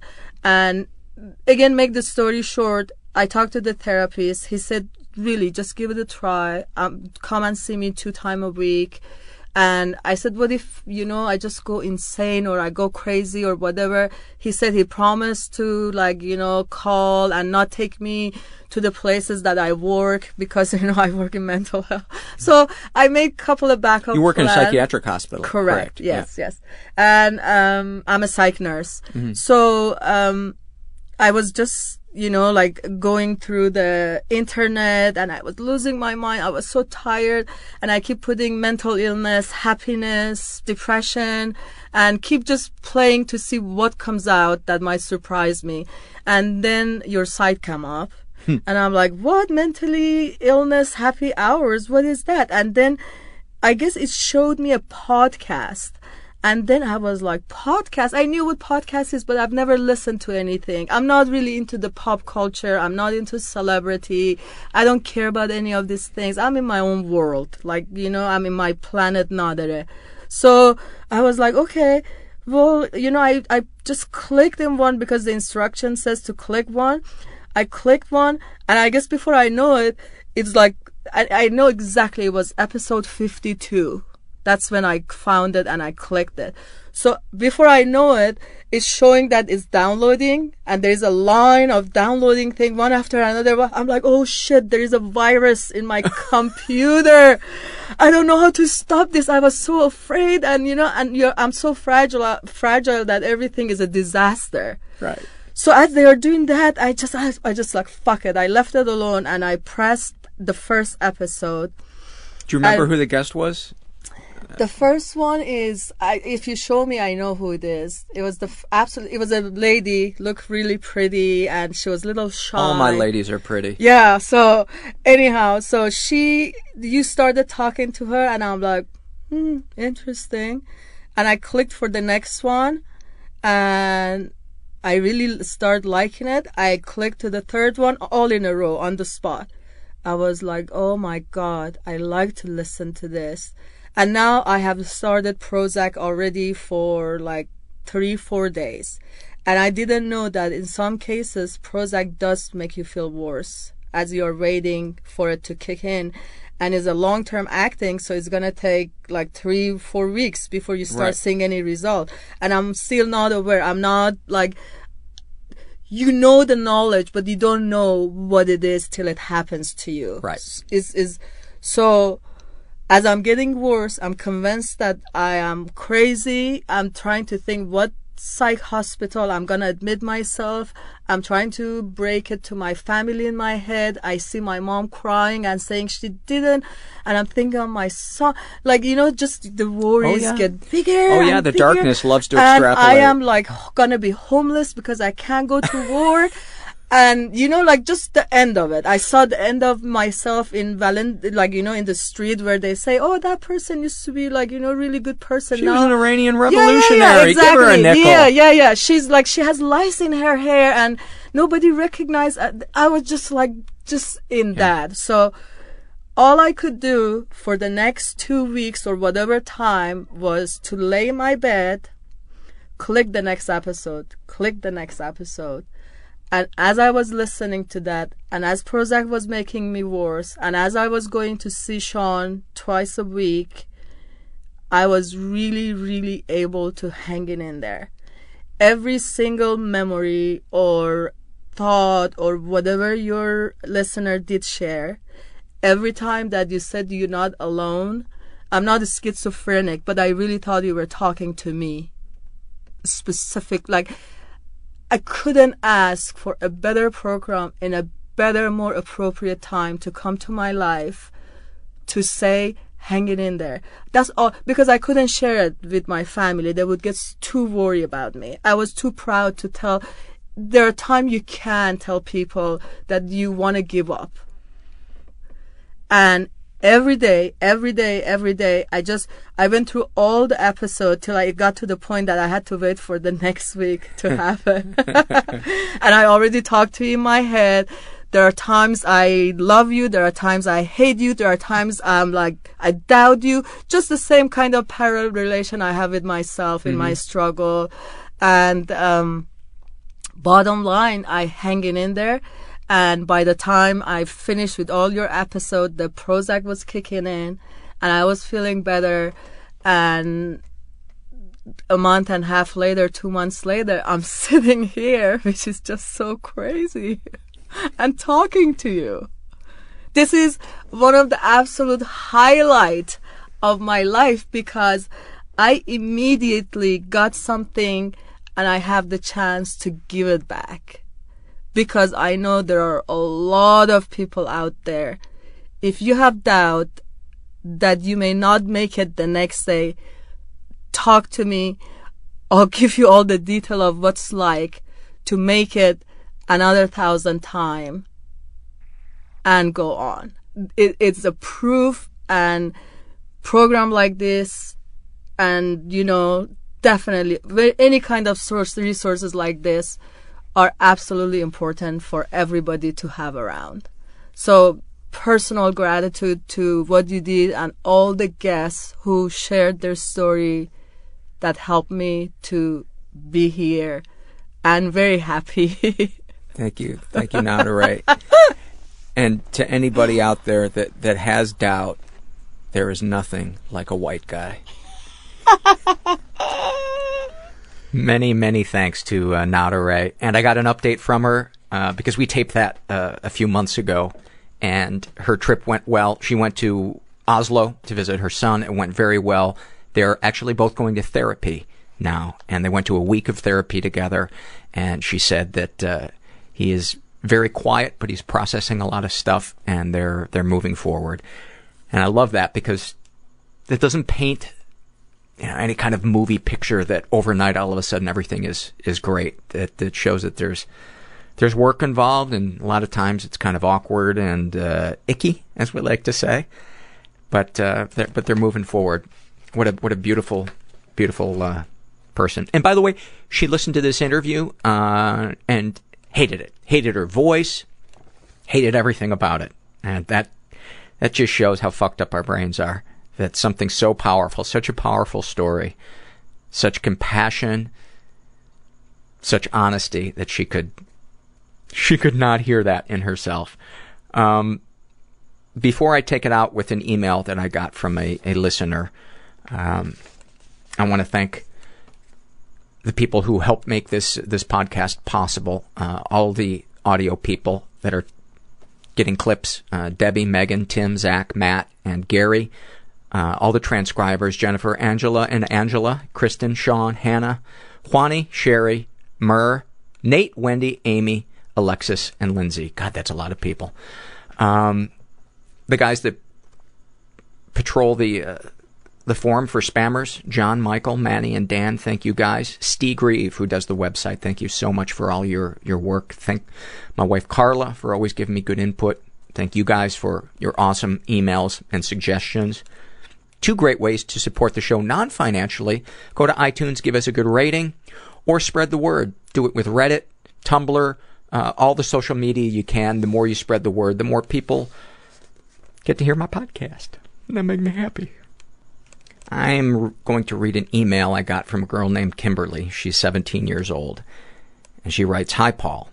I think I emailed you a year ago completely depressed and did not reply to your very kind email suggestion of therapy. I did go to therapy, but I didn't know much about my depression and myself in general. I went to therapy for three sessions and then stopped it because I thought it wasn't effective. There was nothing wrong with her. I just didn't know what good therapy was, and I wasn't ready to be completely honest about who I was. There's a very evil and twisted side of me, and I just couldn't admit it. I'm hoping I'd write what I was too afraid to say to my last therapist in this email.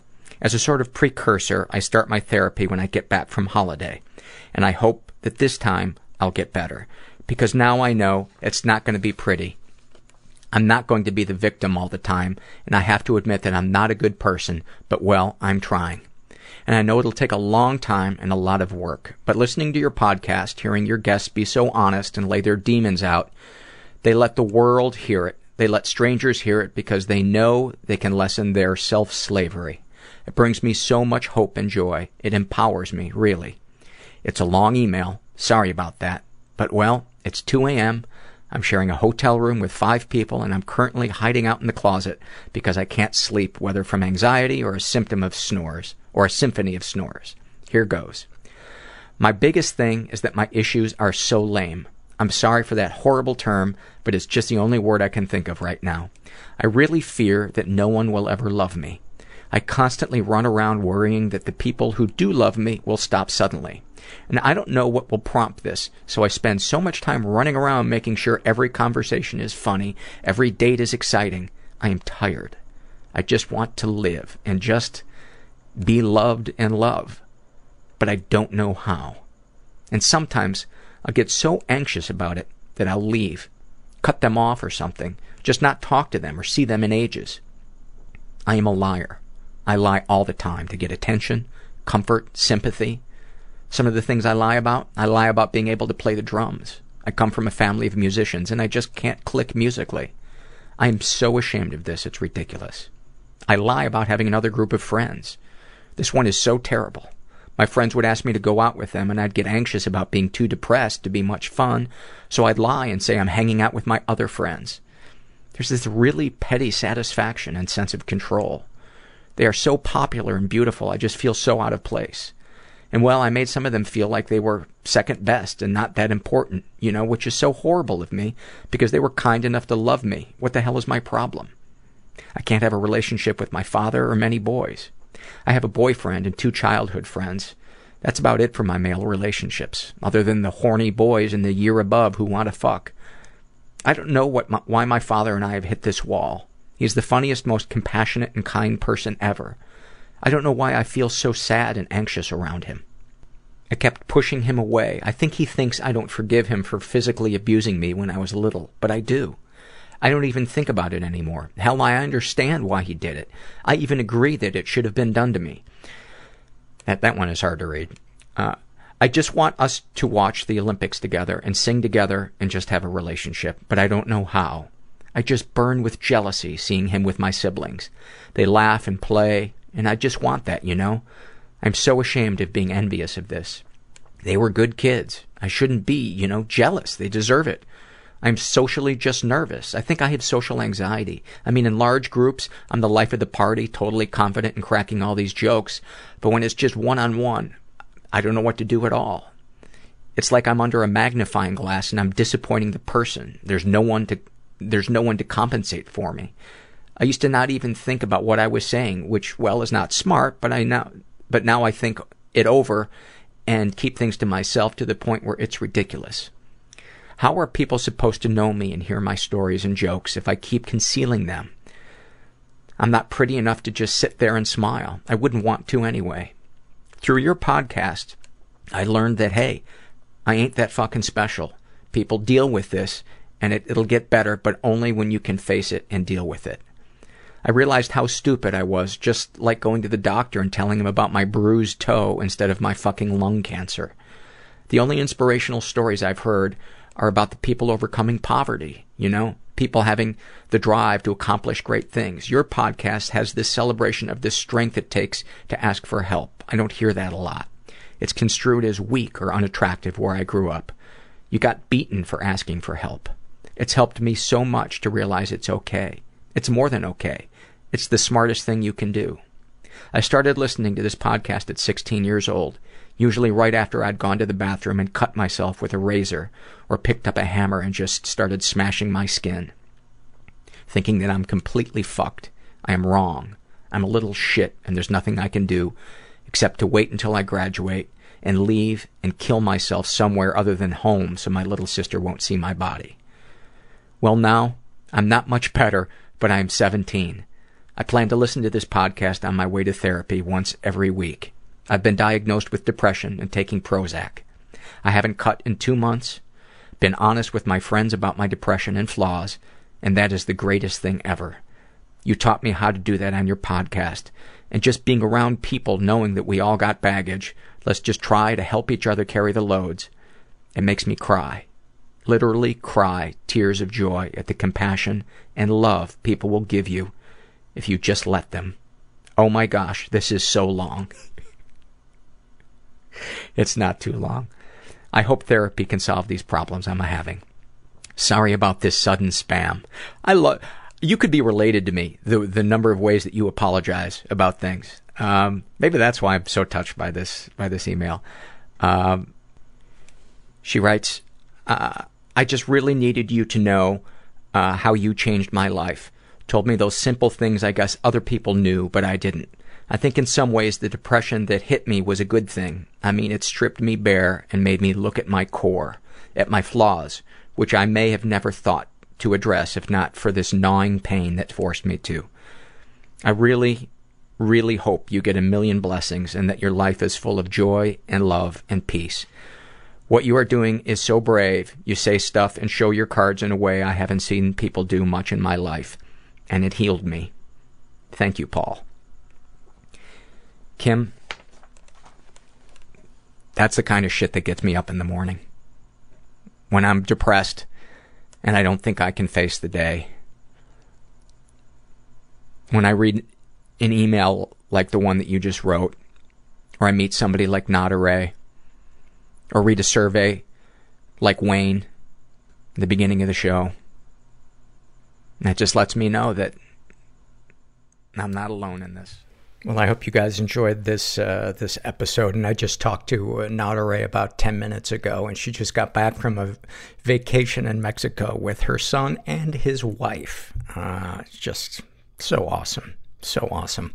Uh, yeah, follow her uh, on um, social media uh, because she's definitely got her finger on the pulse of what is happening in Iran uh, at the at the moment, and. Um, hang in there through the holidays. We'll see uh, on the uh, on the other side. Uh, actually, we're gonna we're gonna have best of episodes for the next two weeks, um, and we'll be back with new episodes uh, the first week of January. Um, hang in there, and never forget you're not alone. And thanks for listening. Everybody I know is bizarrely beautifully Everybody fucked up I in know some weird is way. bizarrely beautifully Everybody I know is. Bizarrely beautifully fucked up in some weird way. Bizarrely beautifully fucked up in some weird way.